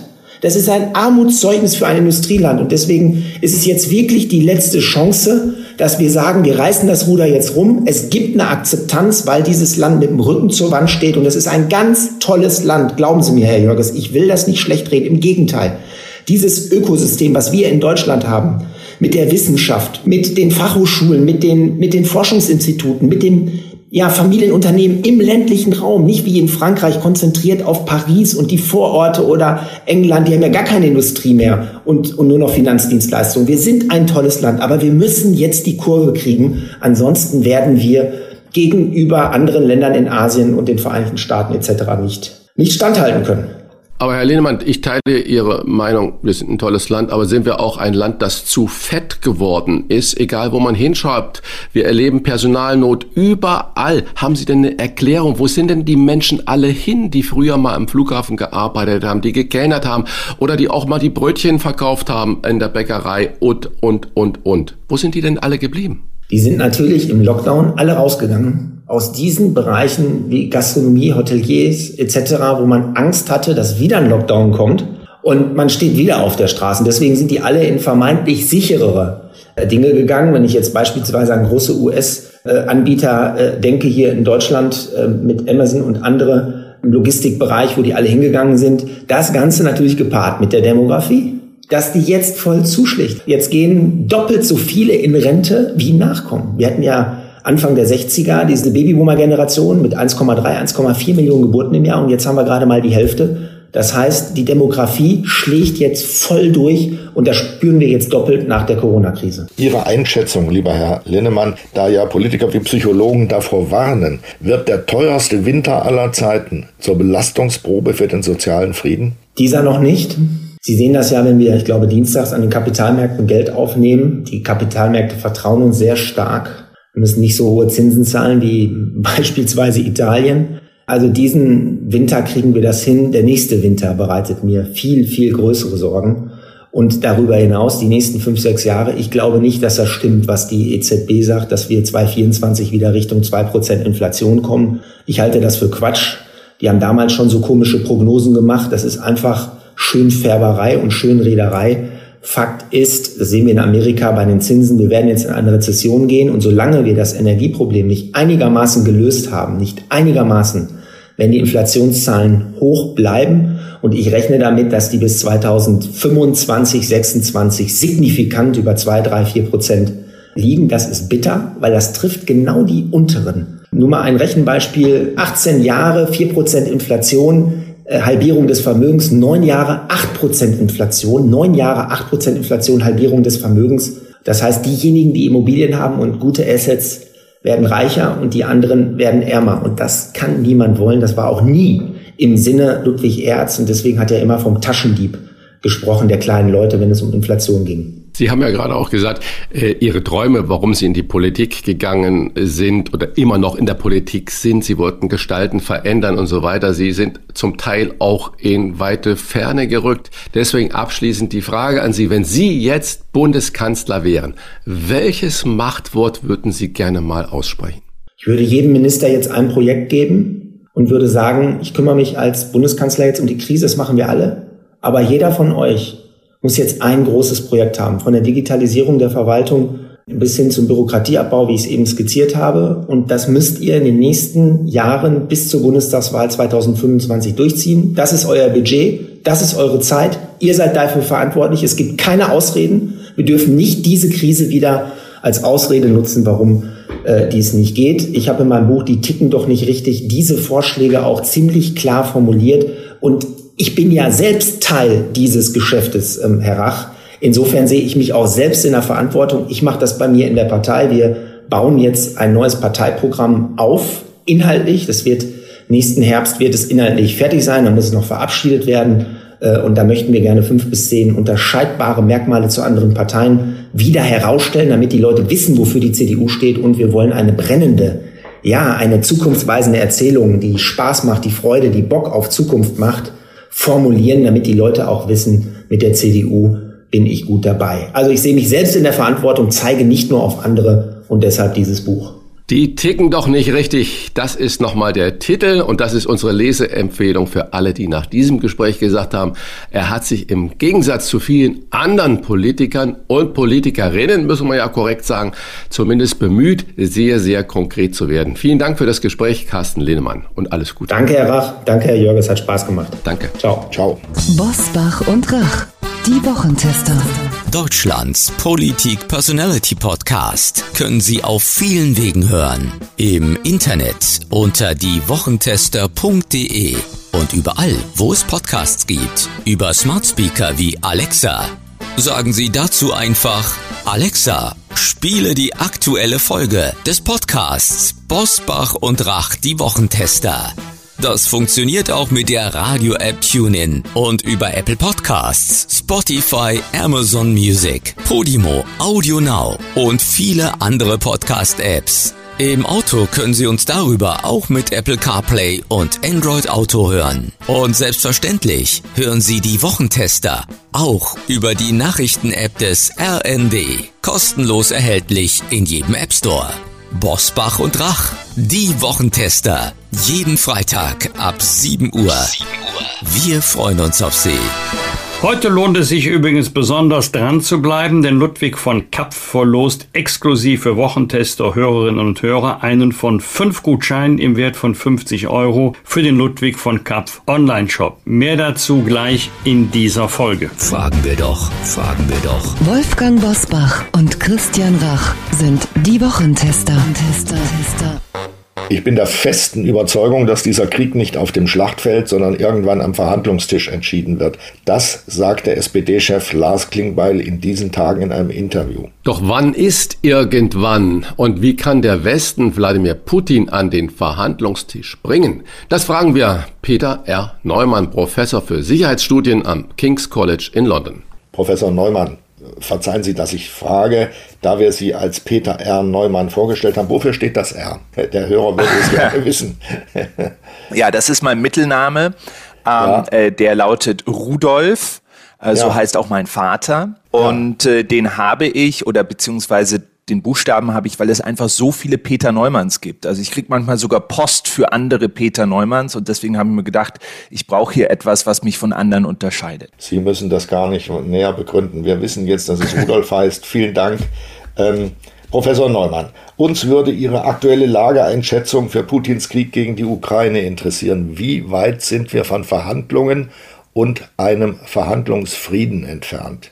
Also ich glaube, dass wir noch relativ weit davon entfernt sind. Es ist ja so, dass Verhandlungen dann stattfinden, wenn beide Seiten glauben, dass sie durch Weiterkämpfen weniger erreichen könnten, als durch miteinander zu sprechen. Und weder auf der ukrainischen noch auf der russischen Seite sehe ich aktuell diese Tendenz. Wenn Zelensky heute verhandeln würde oder sagen würde, ich gehe einen Kompromiss ein, dann wäre er wahrscheinlich morgen nicht mehr im Amt. Und im Falle Putins ist es so, dass Verhandlungen ja während dieser Krise immer wieder versucht wurden. Also Israel, Türkei, Scholz telefoniert, Macron telefoniert, der österreichische Bundeskanzler Nehammer ist nach Moskau gefahren und alle sind zurückgekommen, haben gesagt, das bringt momentan noch nichts. Also momentan sind wir noch in einer Phase diesen Krieges, wo beide Seiten auf militärischen Sieg setzen. Aber ich stimme Ihnen zu. Grundsätzlich kann es natürlich so kommen, dass ab einem gewissen Punkt Verhandlungen möglich sind und dann auch verfolgt werden sollten. Es sah ja mal so aus, ich jedenfalls habe das äh, gewisse Hoffnung reingesetzt, dass mit der Annexion der besetzten Gebiete durch Russland eine neue russische Westgrenze entsteht. Das ist übrigens ein großes Risiko für Russland, finde ich. Das ist einer der Fehler, die Putin wieder gemacht hat. Ich habe den da überhaupt nicht verstanden. Aber davon darüber will ich jetzt nicht reden. Es ist eine neue Westgrenze entstanden. Und ich hätte mir vorstellen können, dass er die Gelegenheit der Annexion benutzt, um zu versuchen, mit äh, Zelensky über die Abtretung dieser Gebiete und über einen Waffenstillstand und einen Frieden zu verhandeln. War das eine Illusion? Leichtfertig? Also ich glaube, dass er das wahrscheinlich ganz gerne wollen würde. Was er gemacht hat, ist natürlich ein Angebot zu machen an Präsident Biden. Hat er gesagt oder beziehungsweise über Lavrov, seinen Außenminister, kommunizieren lassen, dass er bereit ist, mit Präsident Biden direkt über die Köpfe der Ukrainerinnen und Ukrainer hinweg über die Ukraine zu verhandeln. Und das ist natürlich für die Ukrainer nicht akzeptabel. Das Problem ist, dass Präsident Putin den Zelensky überhaupt nicht ernst nimmt dass er ihn nicht auf Augenhöhe akzeptiert, dass er denkt, das ist ein Clown und die Ukraine ist im Prinzip gar kein richtiger Staat. Warum soll ich, der Präsident Russlands, mich mit denen an einen Tisch setzen? Wenn überhaupt, dann setze ich mich mit den beiden an einen Tisch. Möglicherweise macht der Kompromisse, zu denen Zelensky gar nicht fähig ist. Und das ist natürlich keine akzeptable Situation. Wenn überhaupt Verhandlungen, dann muss es Verhandlungen auf Augenhöhe geben, wo auch die Ukrainer mit beteiligt sind sind. Erkennen Sie in der russischen Führung, also im Umfeld von Putin, eine Friedensfraktion im Kreml? Gibt es sowas? Na, das ist äh, etwas, was mich eben so ein bisschen pessimistisch macht. Und ich habe da auch einen Spiegelartikel drüber geschrieben. Wenn wir uns überlegen, wie dieser Konflikt zu Ende geht, wenn wir uns überlegen, wie dieser Konflikt weitergeht, dann existiert in deutschen Medien oftmals die Tendenz zu sagen, ja, der Putin muss weg und wir müssen den demütigen, wir müssen dafür sorgen, dass er für seine Kriegsverbrechen bezahlt. Und moralisch ist das natürlich alles sehr verständlich. Ich finde den auch nicht gut und ich glaube auch, dass er ein Kriegsverbrecher ist. Aber geopolitisch und strategisch muss man sich doch fragen, was ist denn die Alternative? Was passiert denn mit Russland, wenn Putin nicht mehr dran ist? Und die Tatsache ist, dass die einzige Opposition zu Putin aktuell in Russland Leute sind, die noch nationalistischer drauf sind als Putin, also die Ultranationalisten. Leute wie der Kadyrov aus Tschetschenien oder andere Leute im Militär und in Sicherheitsdiensten, die drankommen würden, wenn Putin nicht mehr dran wäre. Wenn die Alternative zu Putin ein noch extremeres Regime in Moskau ist oder möglicherweise Staatszerfall und Chaos, dann muss ich mir als Westen doch die Frage stellen, ist das denn überhaupt wünschenswert? Also es geht nicht darum, Putin zu retten oder nett zu ihm zu sein, aber die geostrategisch wichtigen, richtigen Entscheidungen zu treffen. Verhandlungen werden ja besonders von denjenigen eingefordert, die gegen Waffenlieferungen sind. Das unterstellt unausgesprochen, dass der Westen hinter den Kulissen natürlich nicht verhandelt, weil es ja auch ein großer Wirtschaftsfaktor ist. Stimmt dieser Eindruck? Das glaube ich stimmt nicht. Also ich denke, dass es wirklich so ist, dass im Westen niemand ein Interesse daran hat, dass dieser Konflikt weitergeht und weiter eskaliert. Erinnern Sie sich daran, als Präsident Biden ins Amt kam, Anfang 2021, da war erst mal ein Jahr lang, im Prinzip bis diese Ukraine-Krise, bis dieser Krieg hochgekocht ist, äh, war einfach das Thema China. Und Biden ist gewählt worden, hat gesagt, die große geostrategische Herausforderung für Amerika im 21. Jahrhundert ist nicht Russland, Russland ist ein relativ kleines Land mit Atomwaffen, stimmt, aber relativ kleines Land mit einer stagnierenden Wirtschaft. Das ist für uns kein Systemkonkurrent. Die große Herausforderung ist China und das Ziel meiner Amtszeit ist, den Westen gegen China zu einen. Und dann kam eben Putin und hat angefangen, in der Ukraine der Störenfried zu sein. Das war für den Westen eine Überraschung, für Biden eine Überraschung. Und ich glaube, es ist im Interesse des Westens, diesen Konflikt irgendwie so schnell wie möglich zu den Akten zu legen, damit wir uns auf das konzentrieren können, was eigentlich aus geostrategischer Sicht am wichtigsten ist, nämlich die Systemkonkurrenz mit einem aufsteigenden China. Mal eine Spekulation. Äh, ja. Viktor Orban hat letzte Woche in einem Interview gesagt, mit Angela Merkel wäre dieser Krieg erst überhaupt nicht entstanden und der Einzige, der den Krieg beenden könnte, wäre Donald Trump. Äh, sind das die typischen extremen Orban-Positionen oder ist an solchen Sachen irgendwas dran? Also das mit Trump hatte ich noch nicht gehört und müsste ich erstmal drüber nachdenken. Also ich kann mir das schwerlich vorstellen, aber weil er ja auch nicht so konzentriert ist, also wenn man in Verhandlungen ist, und ich habe einige Verhandlungen von außen schon miterlebt, Friedensverhandlungen von Nordirland bis zu anderen Orten, Syrien und so weiter. Das sind ja Verhandlungen, die gehen ja über Nächte. Da muss man ja wirklich viele viele Dutzende von Stunden lang konzentriert sein. Da geht es um kleine Details, die große Unterschiede machen können. Und alles, was wir über Donald Trump wissen, ist, dass der äh, Probleme hat, überhaupt äh, eine Dreiviertelstunde lang aufmerksam zu sein. Deswegen kann ich mir vom Temperament her, kann ich mir nicht vorstellen, dass Trump dazu geeignet wäre. Bei Merkel, das hat man schon öfter mal gehört, dass Merkel vielleicht diesen Konflikt, weil sie eben, sage ich mal, über viele Jahre hin eine Beziehung mit äh, Putin aufgebaut hat, dass sie möglicherweise ihn zur Vernunft gebracht hätte. Das könnte natürlich sein. Das lässt sich natürlich schwer beantworten, weil es eben nicht passiert ist. Aber ich denke, dass es vielleicht eine bessere Chance gegeben hätte, das noch zu verhindern. Die neue Weltunordnung, wie sich der Westen selbst zerstört, so heißt ihr aktuelles Buch. Dieser Titel überrascht ein wenig, mich jedenfalls muss ich sagen, denn die Debatten, die wir gerade erleben, sind ja eher umgekehrt, dass sich der Westen wieder gefunden hat, dass sich die NATO vereinigt hinter den USA, dass man gemeinsam Putin entgegentritt und so weiter. Aber Sie schreiben in diesem Buch, wie wenig der Westen nach 9-11, dem Afghanistan-Desaster und Putins Einmarsch in der Ukraine noch in der Hand hat. Wie ist es zu dieser Selbstzerstörung des Westens gekommen aus Ihrer Sicht? Man muss erst mal anfangen, Ende des Kalten Krieges 1989, 90, der Westen unbestritten vorne, großer Enthusiasmus, großer Optimismus, das Ende der Geschichte hat Francis Fukuyama geschrieben.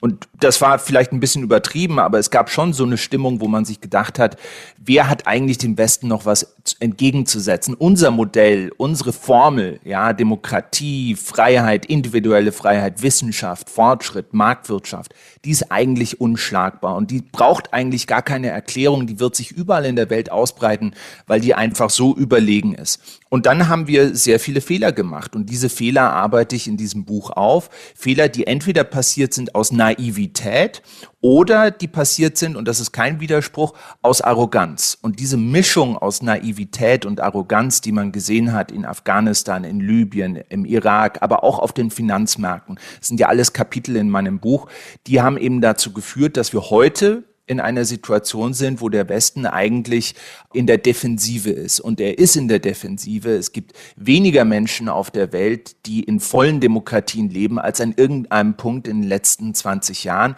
Und ja, auch wenn der Westen sich bei dieser Putin-Aktion zusammengerafft hat, dürfen wir nicht ignorieren, und das ist meiner Meinung nach das Wichtigste, dass der Rest der Welt sich im Großen und Ganzen dem Westen nicht angeschlossen hat. Wenn Sie sich eine Landkarte anschauen von den Ländern, die die Wirtschaftssanktionen des Westens gegen Russland unterstützen, dann finden Sie da in Südamerika nicht ein einziges Land. Im Nahen Osten, wo wir angeblich viele Freunde und Alliierte haben, kein einziges Land. In Afrika nicht ein einziges Land.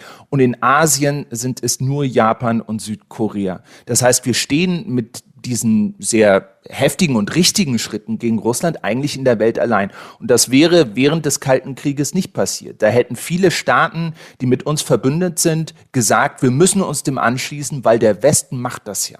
Also unser Einfluss ist eigentlich geringer, als er je zuvor war. Sie sagten gerade, der Eindruck war, dass es der Westen nicht macht. Und dann frage ich nochmal nach, ist das so? Ähm, wir sehen doch, dass der Westen sich alle Mühe gibt, die Ukraine mit Waffen auszustatten, dass sie fähig sind, diesen Krieg zu bestehen. Es gibt viele Sanktionen gegen Russland.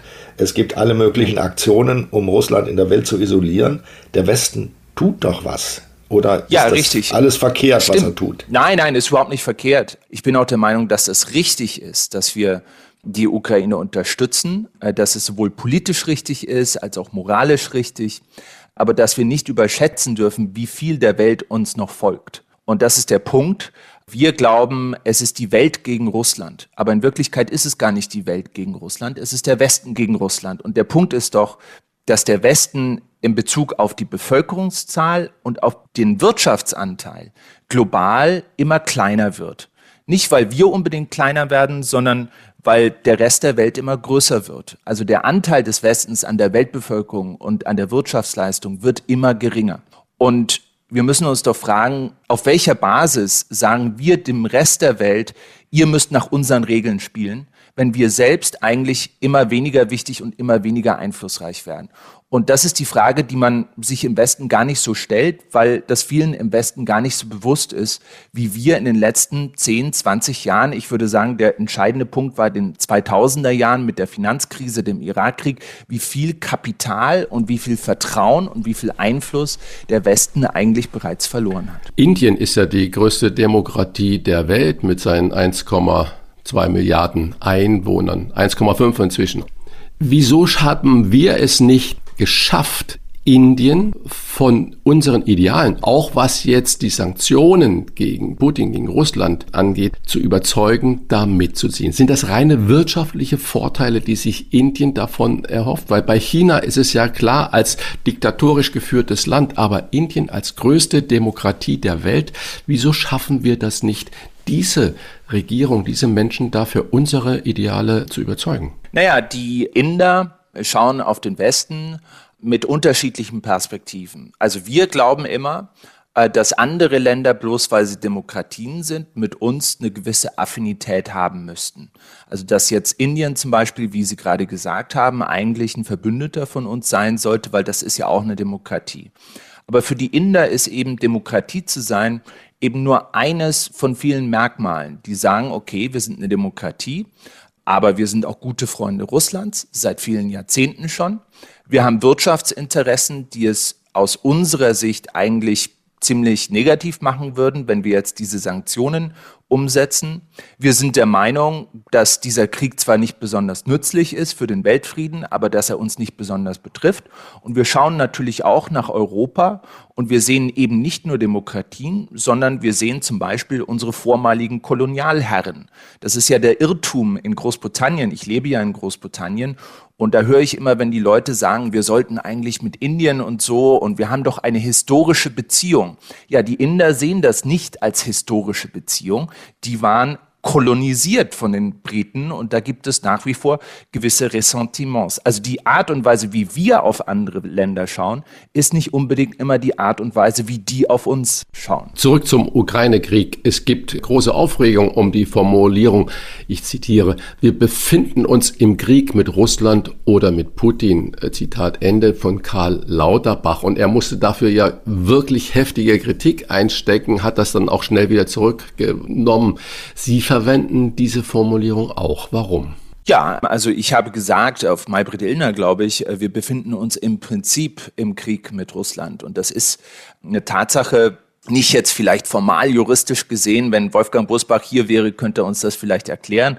Aber von der politischen Praxis her ist es doch ganz offensichtlich, dass wir mehr oder weniger in einem Konflikt mit Russland sind. Wir sanktionieren dieses Land, wir beliefern die Gegner Russlands, die in Russland in einem heißen Krieg sind, wir beliefern die mit Waffen und wir versuchen, ähm, Russland militärisch als auch politisch zurückzudrängen. Es kommt natürlich jetzt darauf an, wie man Krieg definiert. Wir sind keine aktive Kriegspartei im Hauptschlachtfeld in der Ukraine selbst.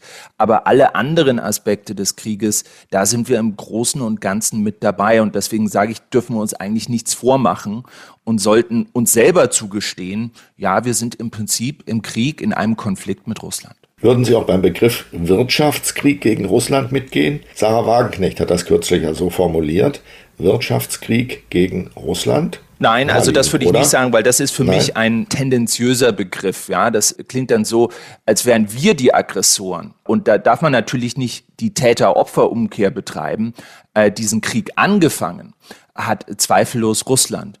Und die Konsequenz dessen ist zum einen, dass wir den Ukrainern Waffen liefern. Das hat ja ein bisschen gedauert. Aber die erste Konsequenz als Ergebnis der Aggression Russlands war, dass Wirtschaftssanktionen gegen Russland verhängt wurden. Das war eigentlich noch ein relativ moderates Mittel. Wenn es bei diesen Wirtschaftssanktionen geblieben wäre, dann wären deutlich weniger Menschen zu Schaden gekommen, als durch das, was in den letzten sieben Monaten passiert ist. Deswegen bin ich also nicht der Meinung, dass es hier um einen Wirtschaftskrieg geht. Mhm. Wie könnte denn das Ende des Krieges aussehen. In vielen Diskussionsrunden wird gesagt, es kann nur Putin sein, er muss sich von allen äh, besetzten Gebieten inklusive der Krim zurückziehen.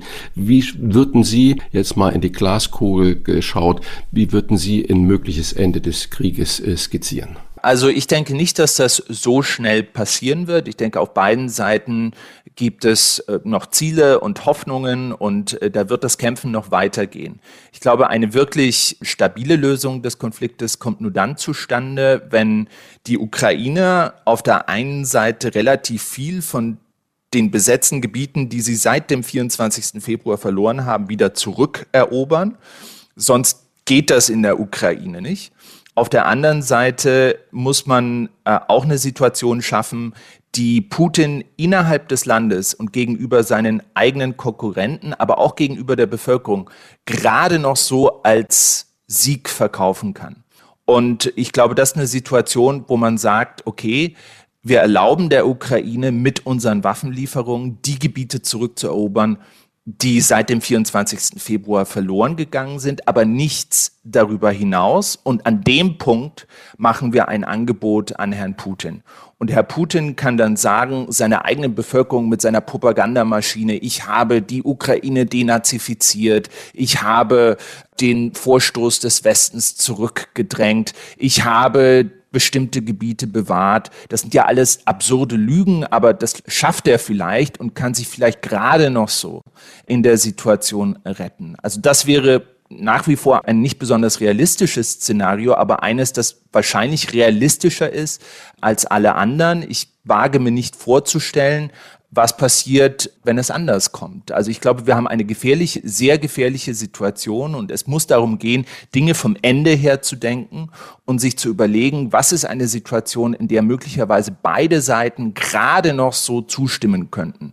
Und für mich wäre das, was ich gerade beschrieben habe, die, genau diese Situation. Wurde ja gerade angeordnet, Kriegsrecht in den besetzten Gebieten und dann hat äh, Putin auch oder die Verwaltung gesagt, alle Menschen aus Cherson müssen evakuiert werden und man spekuliert darüber. Ich habe nicht einmal gehört, vielleicht will er das Gebiet ja räumen, um dort eine taktische Atomwaffe einzusetzen. Ist das völlig absurd oder warum lässt er das Gebiet denn räumen? Also ich glaube, wir haben momentan aktuell diese Woche eine sehr, sehr gefährliche Situation. Also die Situation rund um Kherson ist eine ja vielleicht strategisch entscheidende Situation für diesen Konflikt.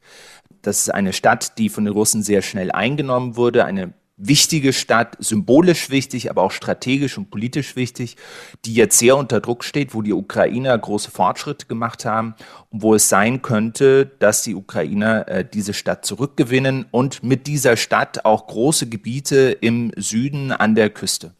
Und ich glaube, wir kommen jetzt zu einem Punkt, äh, wo sich Putin Gedanken macht, wie kann ich möglicherweise das verhindern? Wie kann ich verhindern, dass ich diesen Krieg verliere? Und das ist immer schon das gewesen, wovor ich gewarnt habe, nämlich eine Situation, in der sich Putin so sehr in die Enge getrieben fühlt, dass er eine weitere Eskalation zusätzlich zu den ganzen Eskalationen, die er bereits gemacht hat, erwägt. Und dazu gehört ultimativ auch der Einsatz von taktischen Nuklearwaffen, nicht unbedingt in der Ukraine selbst, vielleicht über dem Schwarzen Meer mit Demonstrationseffekt. Also da sind ganz viele unterschiedliche Szenarien möglich, aber das ist nicht ausgeschlossen und das wäre ganz, ganz schlecht. Wenn ich Sie richtig verstehe, erwarten Sie nicht, dass Putin die Initiative ergreift für einen Waffenstillstand oder für eine Friedenslösung. Wenn das so ist, mhm. sollte das der amerikanische Präsident tun? Also ich glaube, dass da schon äh, einiges an Hintergrund äh, läuft. Also wir hatten, man hört das immer so äh, nebenbei und in Nebensätzen. Der amerikanische nationale Sicherheitsberater Jack Sullivan hat gesagt, dass man im Kontakt mit Russland ist, genauso der amerikanische Außenminister. Und ich denke, dass es bald einen Punkt geben wird, wo man sich äh, möglicherweise über eine Friedenslösung unterhält. Aber ich glaube, dieser Punkt ist noch nicht gekommen. Ich glaube, dass auch es war es, obwohl diese Gefahr Ein des Einsatzes nuklearer Waffen besteht, ist es natürlich auch wahr, dass Putin mit dieser Angst davor spielt. Ne, dass er das also ständig irgendwie rhetorisch einsetzt und sagt, das ist kein Bluff. Und wenn das passiert, dann erwäge ich den Einsatz von Nuklearwaffen. Das macht er im Prinzip jede Woche, weil er weiß, das jagt vielen Leuten im Westen Angst ein. Und davon darf man sich auch nicht treiben lassen. So sehr man sage ich mal, damit kalkulieren muss und so sehr man auch abschrecken muss und Vorkehrungen treffen muss, dass es nicht passiert, so sehr darf man sich nicht davon ausschließlich davon treiben lassen. Denn dann muss man im Prinzip den Russen zugestehen, sie können machen, was sie wollen, denn sie haben ja Atomwaffen und wir haben so viel Angst davor, dass die die einsetzen, dass wir ihnen alles geben, was sie wollen. Das kann auch nicht der Sinn und Zweck sein. Mögliches Gesprächsszenario zwischen Putin und Biden könnte doch Indonesien sein G20-Gipfel. Das wird ja auch schon so ein bisschen kolportiert, dass man darauf hinarbeitet, sich dort auf neutralem, in Anführungsstrichen, Gebiet zu treffen. Ja, da arbeitet man drauf hin und da arbeiten auch die Indonesier sehr hart daran und mal schauen, ob das passiert. Es muss natürlich auch etwas geben, über was man sprechen kann, also konkretes Szenario oder konkret etwas, über was man verhandeln könnte. Ich glaube, äh, das ist eine Möglichkeit. Aber lassen Sie uns nicht vergessen, äh, dass es viele Leute gibt, die mit Putin sprechen. Also soweit ich informiert bin, zum Beispiel der Bundeskanzler äh, telefoniert mit Putin fast jede Woche. Macron telefoniert mit Putin. Die sagen dem alle, dass er doch bitteschön ein konkretes Angebot machen soll, dass er sich hinsetzen soll. Also der, der Scholz ist ja nicht bekannt dafür, ein Kriegstreiber zu sein. Der möchte ja im Prinzip diese Art von Verhandlungen.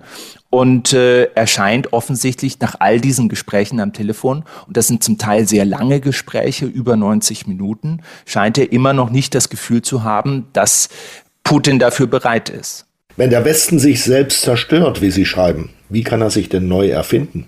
Ja, ist die also Erfindung denke, des Westens ja. eine Nebenerscheinung einer möglichen Friedenslösung für die Ukraine? Vielleicht, also ich denke, das würde natürlich dem ganzen westlichen Projekt ziemlich großen Auftrieb geben.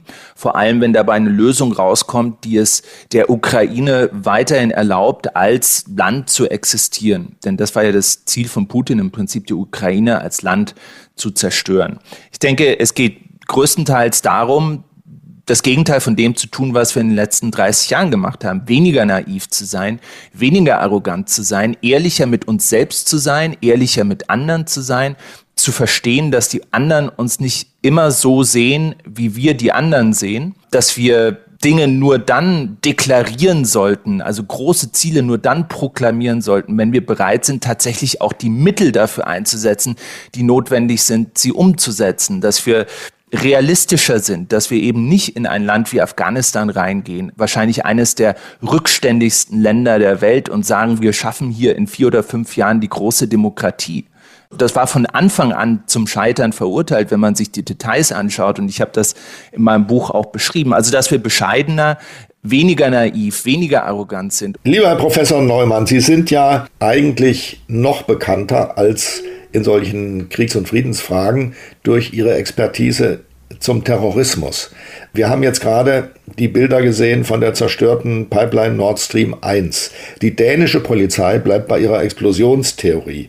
Wie ist Ihre Bewertung? War das ein terroristischer Akt? Man unterscheidet ja zwischen Terrorismus und Sabotage. Terrorismus hat eigentlich so den Sinn, eine, sage ich mal, politische Botschaft auch zu senden an, eine, an ein weiteres Publikum, während es bei Sabotage wirklich nur darum geht, äh, etwas kaputt zu machen.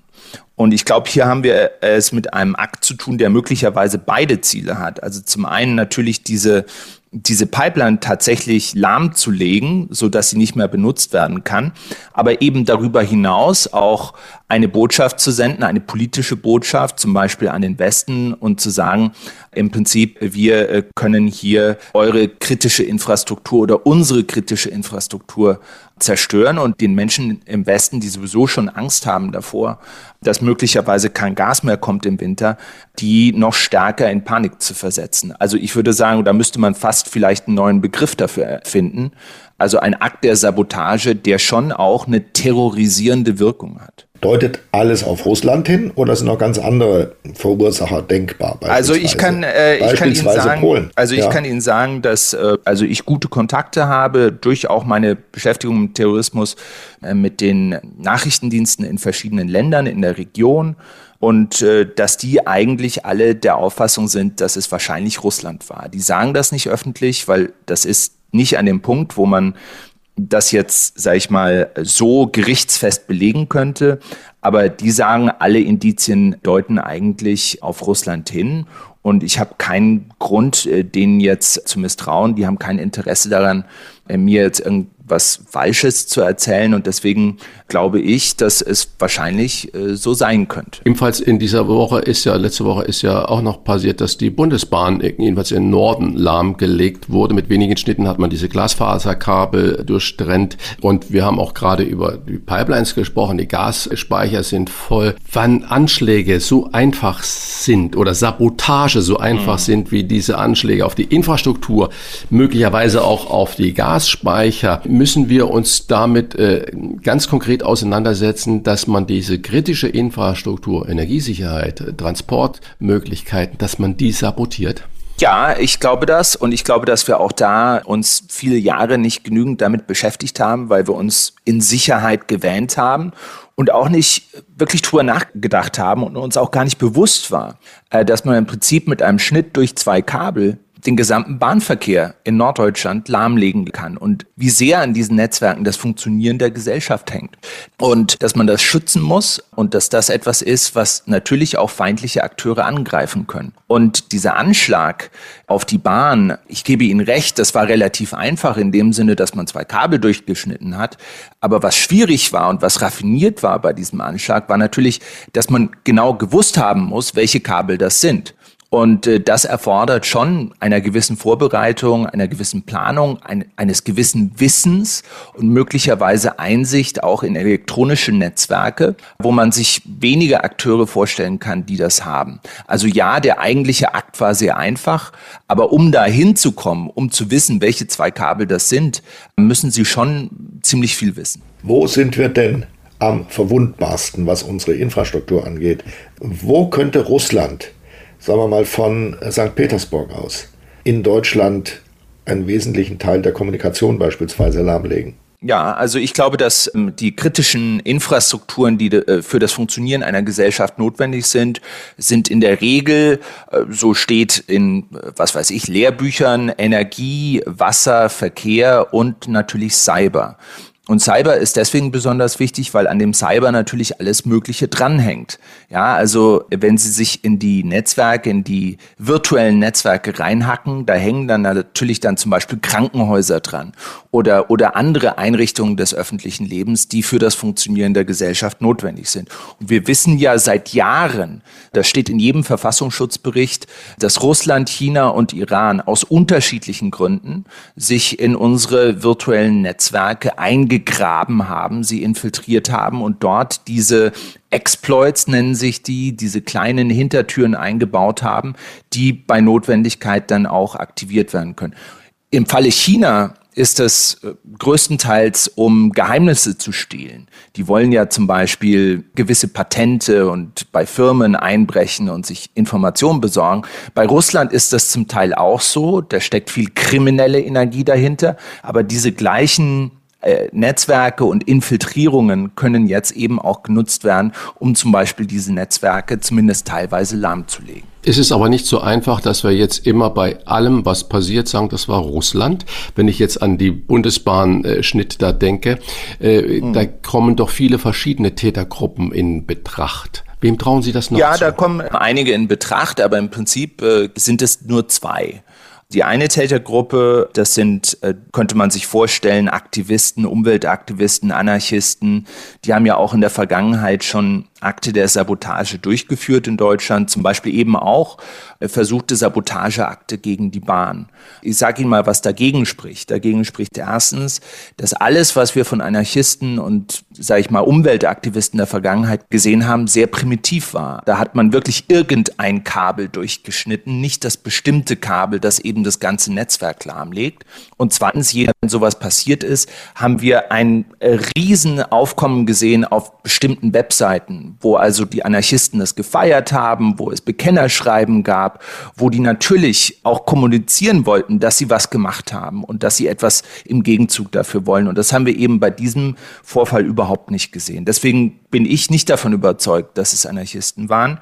Ich glaube eher, dass das Level an Raffiniertheit, was hinter diesem Anschlag, diesem scheinbar einfachen Anschlag steckt, äh, dass das eher auf einen staatlichen Akteur hindeutet. Und klar, es ist nicht richtig, automatisch zu sagen, das ist Russland, aber es sind jetzt schon einige Sachen passiert in letzter Zeit, wo man sagt, das ist früher aber nicht so häufig passiert. Woran liegt denn das? Und wem nutzt das möglicherweise? Wer möchte unsere Gesellschaft denn destabilisieren von außen? Wer hat denn diese Doktrin der hybriden Kriegsführung, die sagt, es geht nicht nur darum, auf dem Schlachtfeld zu gewinnen, es geht auch darum, den Feind politisch zu destabilisieren. Und das passt schon alles in diese Richtung. Aber ich gebe Ihnen zu, es gibt keine, noch keine handfesten Beweise. Deswegen ist es richtig, dass man sich bei jeder, bei jeder Aktion wirklich die Frage stellt und auch objektiv rangeht und sagt, was ist die Beweislage, was ist die Indizienlage, was ist die Wahrscheinlichkeit? Aber letztlich muss ich sagen, sowohl bei der Pipeline als auch bei der Deutschen Bahn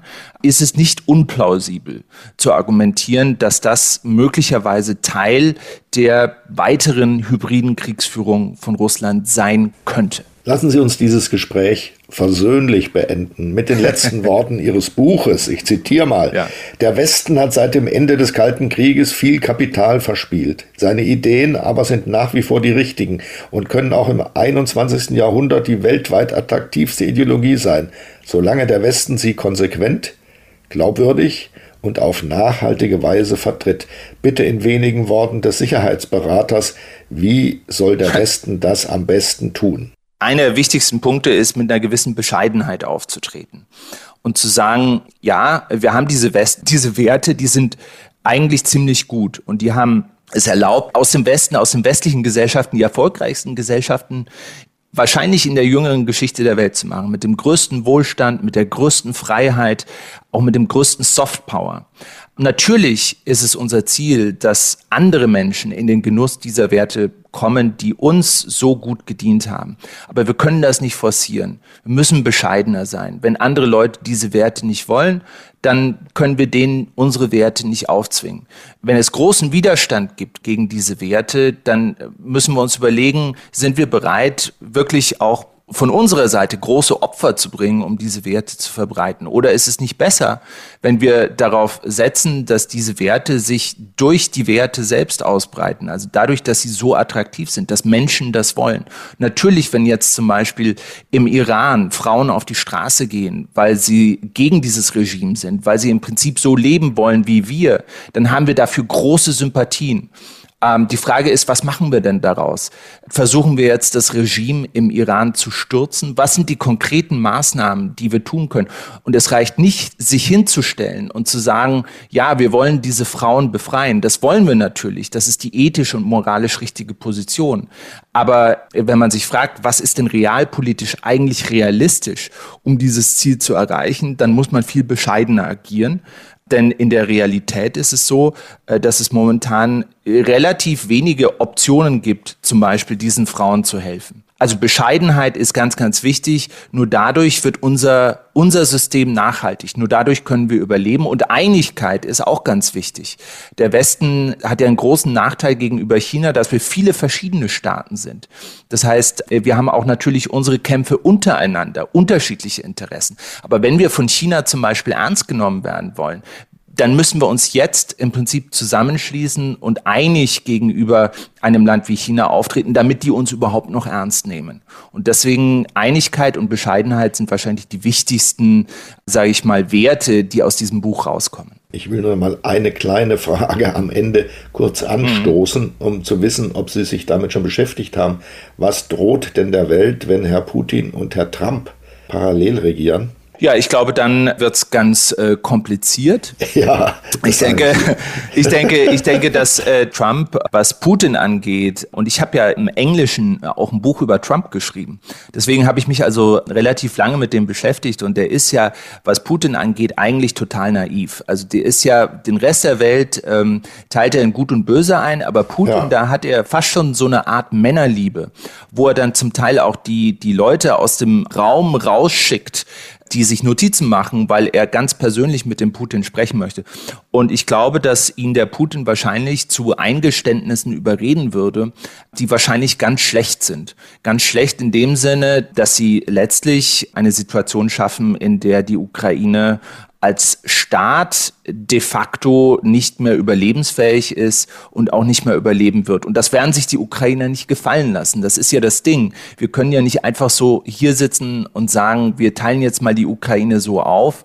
Die Ukrainer durch diesen Krieg sind jetzt hoch motiviert und die werden auch weiterkämpfen, selbst wenn wir keine Waffen mehr liefern. Und äh, deswegen muss man eine Lösung finden, die für Putin funktioniert, in Anführungszeichen, aber die eben auch für die Ukrainer funktioniert. Das ist die Schwierigkeit. Wenn es nur um das eine ging und nicht um das andere, dann könnten wir relativ schnell Frieden machen. Aber es muss eben eine Lösung sein, die für beide Seiten gerade noch so funktioniert. Und an dem Punkt sind wir, glaube ich, noch nicht. Leider. Wir empfehlen zur weiteren Vertiefung die neue Weltunordnung von Professor Peter R. Neumann und danken sehr für dieses aufschlussreiche Gespräch. Herzlichen Dank an Sie. Ja, danke. Schöne Neumann. Grüße auch an den Wolfgang. Wir bedanken uns bei unserem Werbepartner Ludwig von Kapp für die freundliche Unterstützung und Ihre Gewinnchance. Denn Sie können unter lvk.de slash Wochentester nicht nur den Magnifico Primitivo zum Vorteilspreis bestellen, Sie können dort auch einen von fünf Gutscheinen im Wert von jeweils 50 Euro für den Ludwig von Kapf Online-Shop gewinnen. Gehen Sie dazu einfach auf lvk.de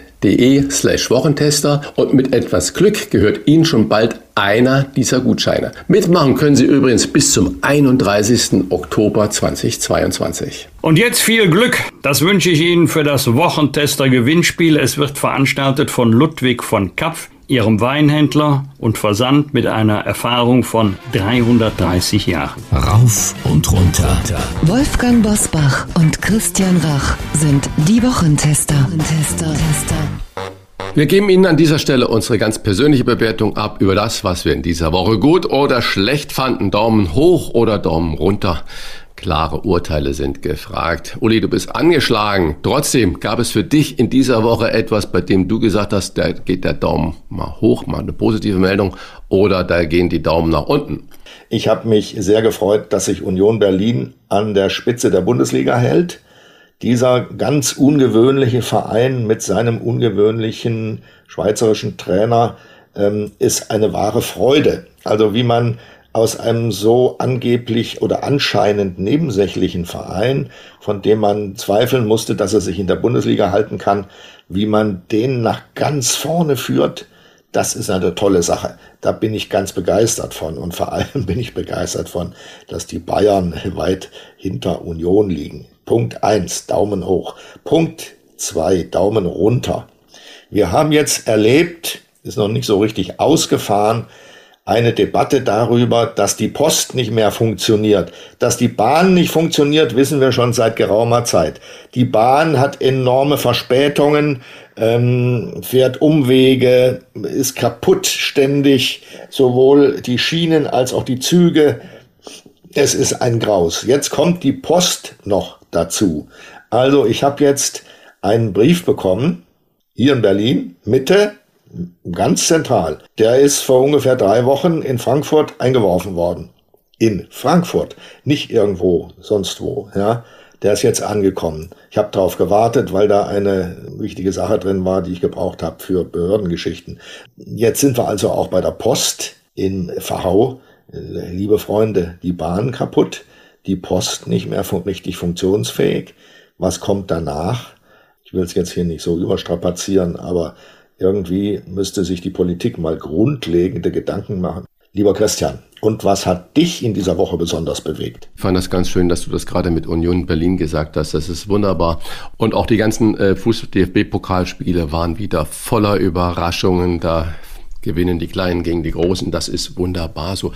Ich muss mich mal ein bisschen so über unsere Presse so wundern. Da gibt es solche Meldungen, wie, ich muss es ein bisschen länger ausführen, ähm, die 1000, man höre und staune, 1600 Strom- und Gasnetzbetreiber haben wir in Deutschland. Und die werden zum Jahreswechsel kräftig ihre Netzentgelte erhöhen um durchschnittlich 25 Prozent.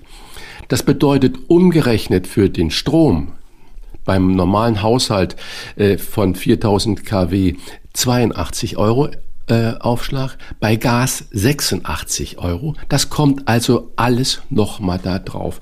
Damit erhöht sich in kürzester Zeit die jährlichen Kosten für die Übertragungsnetze von 2,9 Milliarden auf 18 Milliarden. Aber das sind nur die Kosten der regionalen Betreiber. Lichtblick hat ausgerechnet, dass zum Beispiel die großen Verteilnetzbetreiber, da steigen die Kosten von 25 Milliarden auf 40 Milliarden. Die Frage ist natürlich, wieso werden jetzt die Netzbetreiber ihre Kosten so massiv erhöhen? Es gibt keine Transparenz. Ich habe die Woche auch eine Meldung in der Zeitung gelesen. Kosten steigen, die Netzbetreiberkosten steigen, weil Energie gespart wird und damit weniger Durchfluss ist und wenn weniger Durchfluss ist, die Kosten gleich bleiben, müssen wir die Kosten erhöhen. Also Freunde, irgendwo ist doch da was falsch. Und warum sage ich die Presse? Das wird einfach so nur kommentiert. Da wird nicht nachgefragt, wie kommt das? Da wird nicht nach äh, der Transparenz geschaut. Was? Wer macht sich da die Taschen voll? So viel Milliarden mehr Kosten, das kann mir doch kein Mensch erzählen dass das gerechtfertigt ist. Die Netze sind ja da, es sind ja gar keine neue hinzugekommen. Wo kommt das her? Und auch das kommt wieder auf die Verbraucher und Verbraucherinnen zu. Dann haben wir immer noch diese unsägliche äh, Merit-Order-Prinzip. Äh, das heißt, der teuerste Anbieter Stromproduzent bestimmt den Preis für alle anderen. Da werden sich die Taschen voll gemacht und äh, es soll ja abgeschöpft werden. Aber warum gibt es dieses überhaupt noch im Moment. Also äh, da gibt es eine Menge, Menge, äh, wo ich sage, Freunde, äh, lass uns nicht nur über die Buchmesse berichten, sondern lass uns darüber äh, auch mal berichten, investigativ weitermachen. Wie kommen solche Sachen denn da überhaupt zustande? Kleine Meldungen, äh, Stiftung Warentest hat Kartoffelchips untersucht. Viele Menschen sind zu Hause, essen gerne Kartoffelchips, ich äh, schon lange nicht mehr. Und als wäre das Leben nicht noch schon schwer genug, dann findet die Stiftung Warentest heraus, dass von 25 verschiedenen Chipsprodukten, die sie getestet haben, fünf waren mangelhaft, sechs gerade noch so ausreichend. Das heißt also elf Produkte waren eigentlich so, dass man sagt, lass die Finger davon, Acrylamid, zu viel Salz und Schadstoffe. Ich sage, Mensch, liebe Produzenten, warum? Kann doch nicht nur um Profitmaximierung gehen, dass euch die Gesundheit der Konsumenten da so egal ist. Ich verstehe es nicht.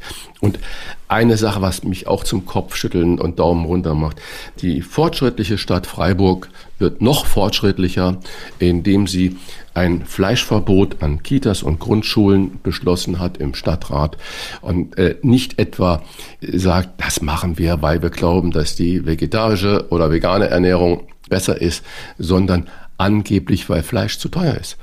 Ich bin kein Prediger des Fleischgenusses, um Gottes Willen. Also äh, wir müssen runter von dem hohen Fleischkonsum. Völlig richtig, aber doch bitte in einer freiwilligen Entscheidung. Wenn jetzt äh, die Politik, die Verwaltung noch hineinregiert, was unsere Kinder essen dürfen und was nicht, da fällt mir nichts mehr zu ein und mich wundert, dass es da nicht wirklich größere Protestwellen gegen solche unsinnigen Verordnungen gibt. Was wird? Was wird? Wolfgang Bosbach und Christian Rach sind die Wochentester.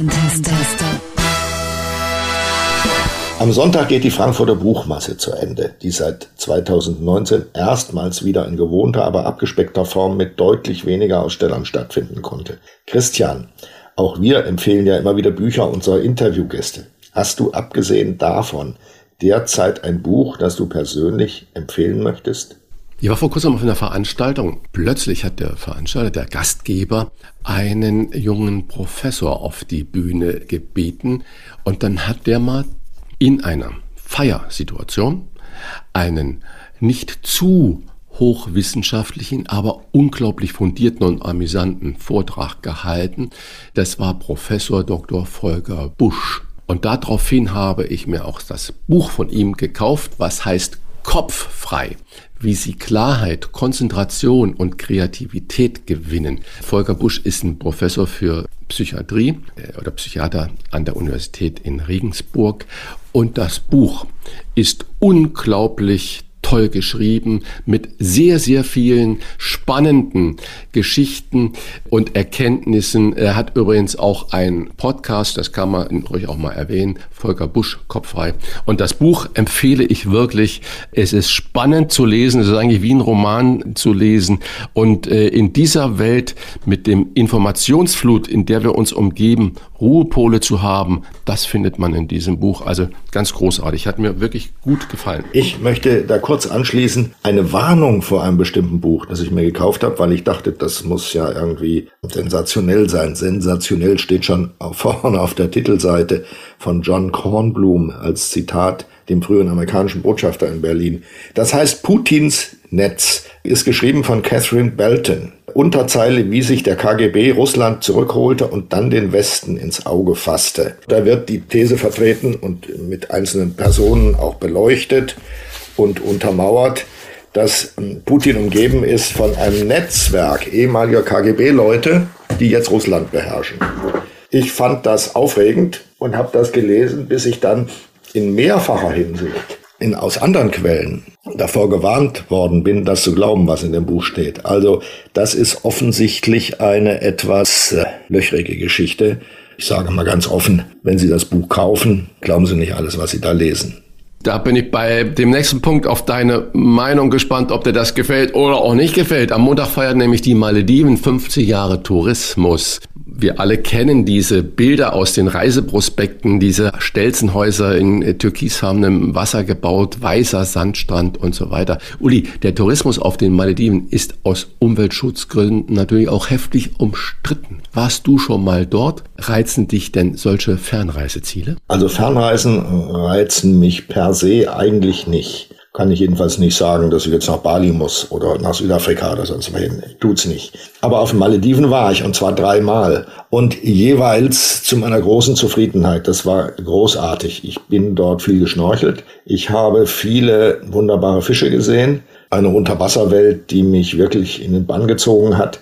Man konnte auf diesem Atoll, auf dem ich war, konnte man gut essen. Einfach, aber gut. Und es war ein großes Vergnügen. Also ich habe da nichts abzubitten. Ich würde jederzeit wieder hinfahren. Die Malediven sind ein gutes Urlaubsland.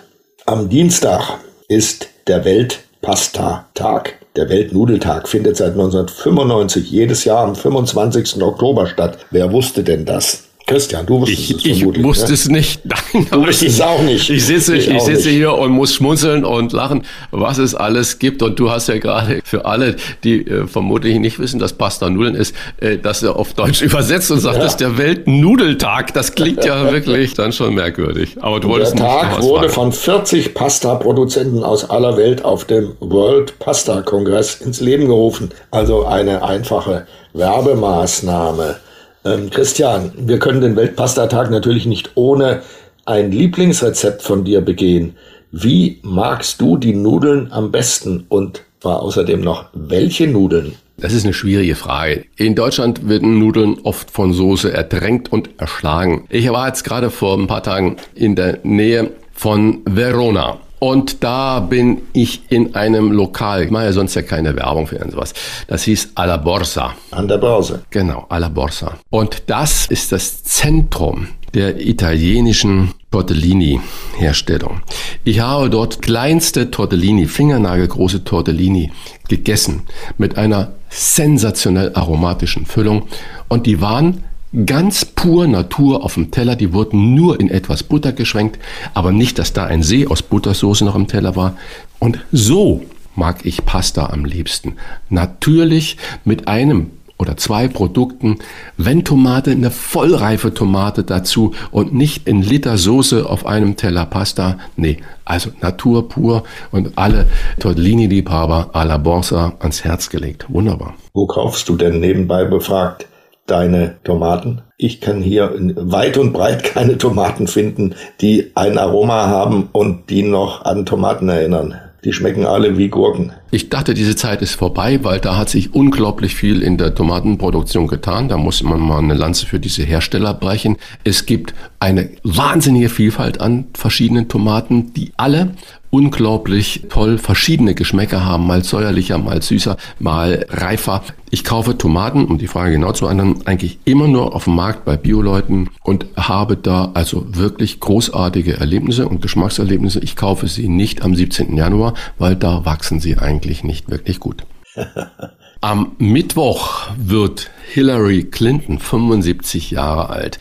Sie war von 2009 bis 2013 US-Außenministerin und immer sehr ehrgeizig. Sie war ja auch First Lady in den acht Jahren Bill Clinton-Ära. Aber sie wollte auch mal US-Präsidentin werden, wurde es aber nicht. Uli, ist Hillary Clinton eine erfolgreiche oder eine tragische Figur oder Frau? Ich glaube, sie ist eine tragische Figur, weil ihre Sehnsüchte, ihre innersten Motivationen ständig enttäuscht worden sind. Natürlich wollte sie Präsidentin werden. Natürlich hat sie geglaubt, dass sie besser ist als Bill, dass sie also ihren Mann gut ausstechen könnte, wenn sie die Chance hätte, im Weißen Haus zu sitzen. Die hatte sie nicht. Man hat es ja gemerkt, als sie Außenministerin war, dann sind die Ambitionen doch immer wieder gescheitert, enttäuscht worden. Sie war keine besonders gute Außenministerin sie wollte es auch gar nicht sein in Wahrheit. Es war ein, ein Trost für sie, Außenministerin zu sein. Sie wollte Präsidentin werden.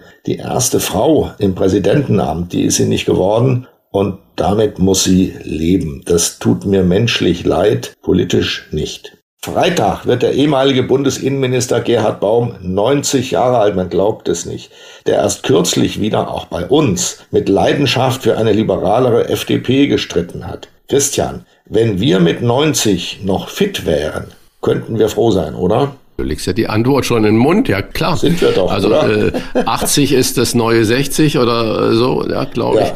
ich. Ich muss da unabhängig von unserer Position, also ich gratuliere da und glaube ich auch in deinem Namen Gerhard Baum recht herzlich. Und das Gespräch mit ihm war ein großartiges Gespräch, klare Aussagen, so ähnlich wie mit Carsten Lehnemann. Wir brauchen solche Menschen, wir müssen nicht die Positionen teilen, aber wir schätzen Positionen, die klar und eindeutig sind, die sich auch mal selber in Frage stellen. Und das ist großartig und solche Köpfe wie Gerhard Baum, die brauchen wir und in dem Alter so toll im Kopf zu funktionieren, das wünsche ich mir oben klar, unten dicht. Das ist die Formel, auf die es am Ende des Tages dann ankommt. Bosbach und Rach. Im Internet diewochentester.de. Das waren die Wochentester mit Unterstützung vom Kölner Stadtanzeiger und dem Redaktionsnetzwerk Deutschland. Wenn Sie Kritik, Lob oder einfach nur eine Anregung für unseren Podcast haben, schreiben Sie uns auf unserer Internet- und auf unserer Facebook-Seite. Fragen gerne per Mail an kontakt at diewochentester.de und die Wochentester wird zusammengeschrieben. Wenn Sie uns auf einer der Podcast-Plattformen abonnieren und liken, freuen wir uns natürlich ganz besonders. Danke für Ihre Zeit und fürs Zuhören. Wir wünschen Ihnen eine gute Woche und möchten Sie kurz vor Schluss noch auf eine Neuerung aufmerksam machen. Denn für alle, die es eilig haben, bieten wir einen besonderen Service. Hören Sie die Wochentester kompakt bereits am Donnerstagabend ab 22 Uhr. Dort erfahren Sie in 30 Minuten das Wichtigste aus der aktuellen Folge. Das ist unser persönliches News-Update für Ihre Nacht. Ausführlich hören Sie dann alle Interviews wie gewohnt am Freitag um 7 Uhr. Hier nochmal zu merken die neuen Zeiten. Donnerstag um 22 Uhr die Wochentester kompakt in 30 Minuten und Freitag um 7 Uhr am Morgen wie gewohnt die neue ausführliche Folge. Was war? Was wird? Wolfgang Bosbach und Christian Rach sind die Wochentester. Ein Maßgenau Podcast. Powered bei Redaktionsnetzwerk Deutschland und Kölner Stadtanzeiger.